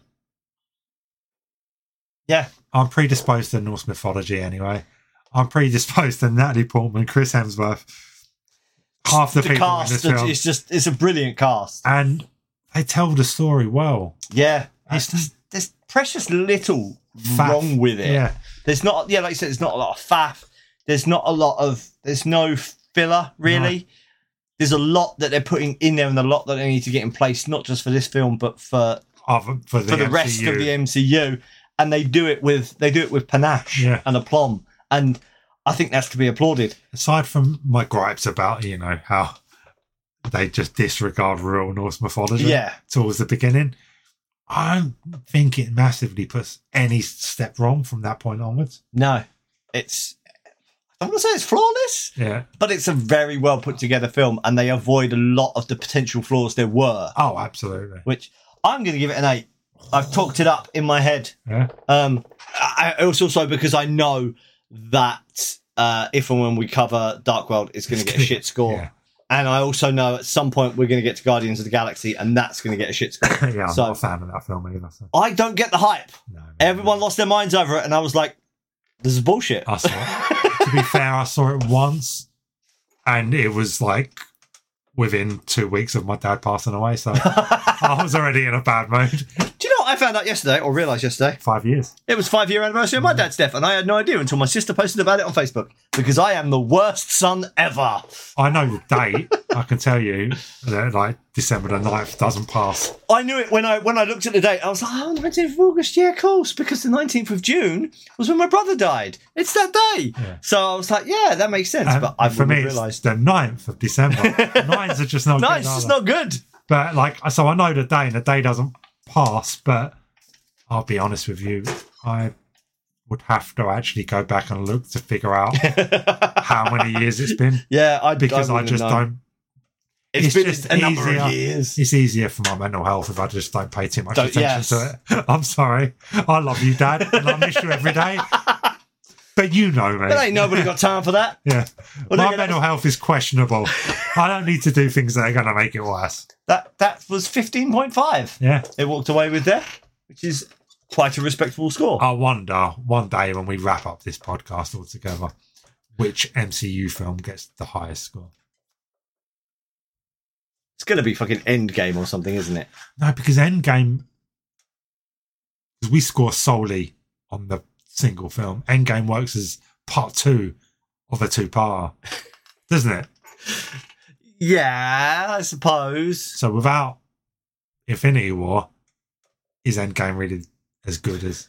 Yeah, we're not going to be able to separate the two of them in our heads No, we may because have- it's telling that story. we may just have to like you know They're going to have to be Take a back-to-back weekend. episodes. and just watch both films and do them both at the same time. No, no, we'll do we'll do back-to-back episodes. One Okay. week will be Infinity War. The second second week will be uh, Endgame. Okay. so that we can, we can watch them in close proximity and do it Fair that way enough. because otherwise we're just gonna yeah well you know it was good and i know it's referring to the previous film but we watched the previous film two months ago so Hmm. i've kind of lost the the connection i had with it yeah no that would that would, that would be unfair to the film yeah, but that, Um, that's probably going to be that i would imagine yeah. possibly avengers because avengers is Avengers really is a good film. yeah. good um but we'll come to that when we come to that we'll burn that bridge when we get to it So until then, ladies and gentlemen, find what you love, believe in it, positive things will happen, and remember, I need a horse.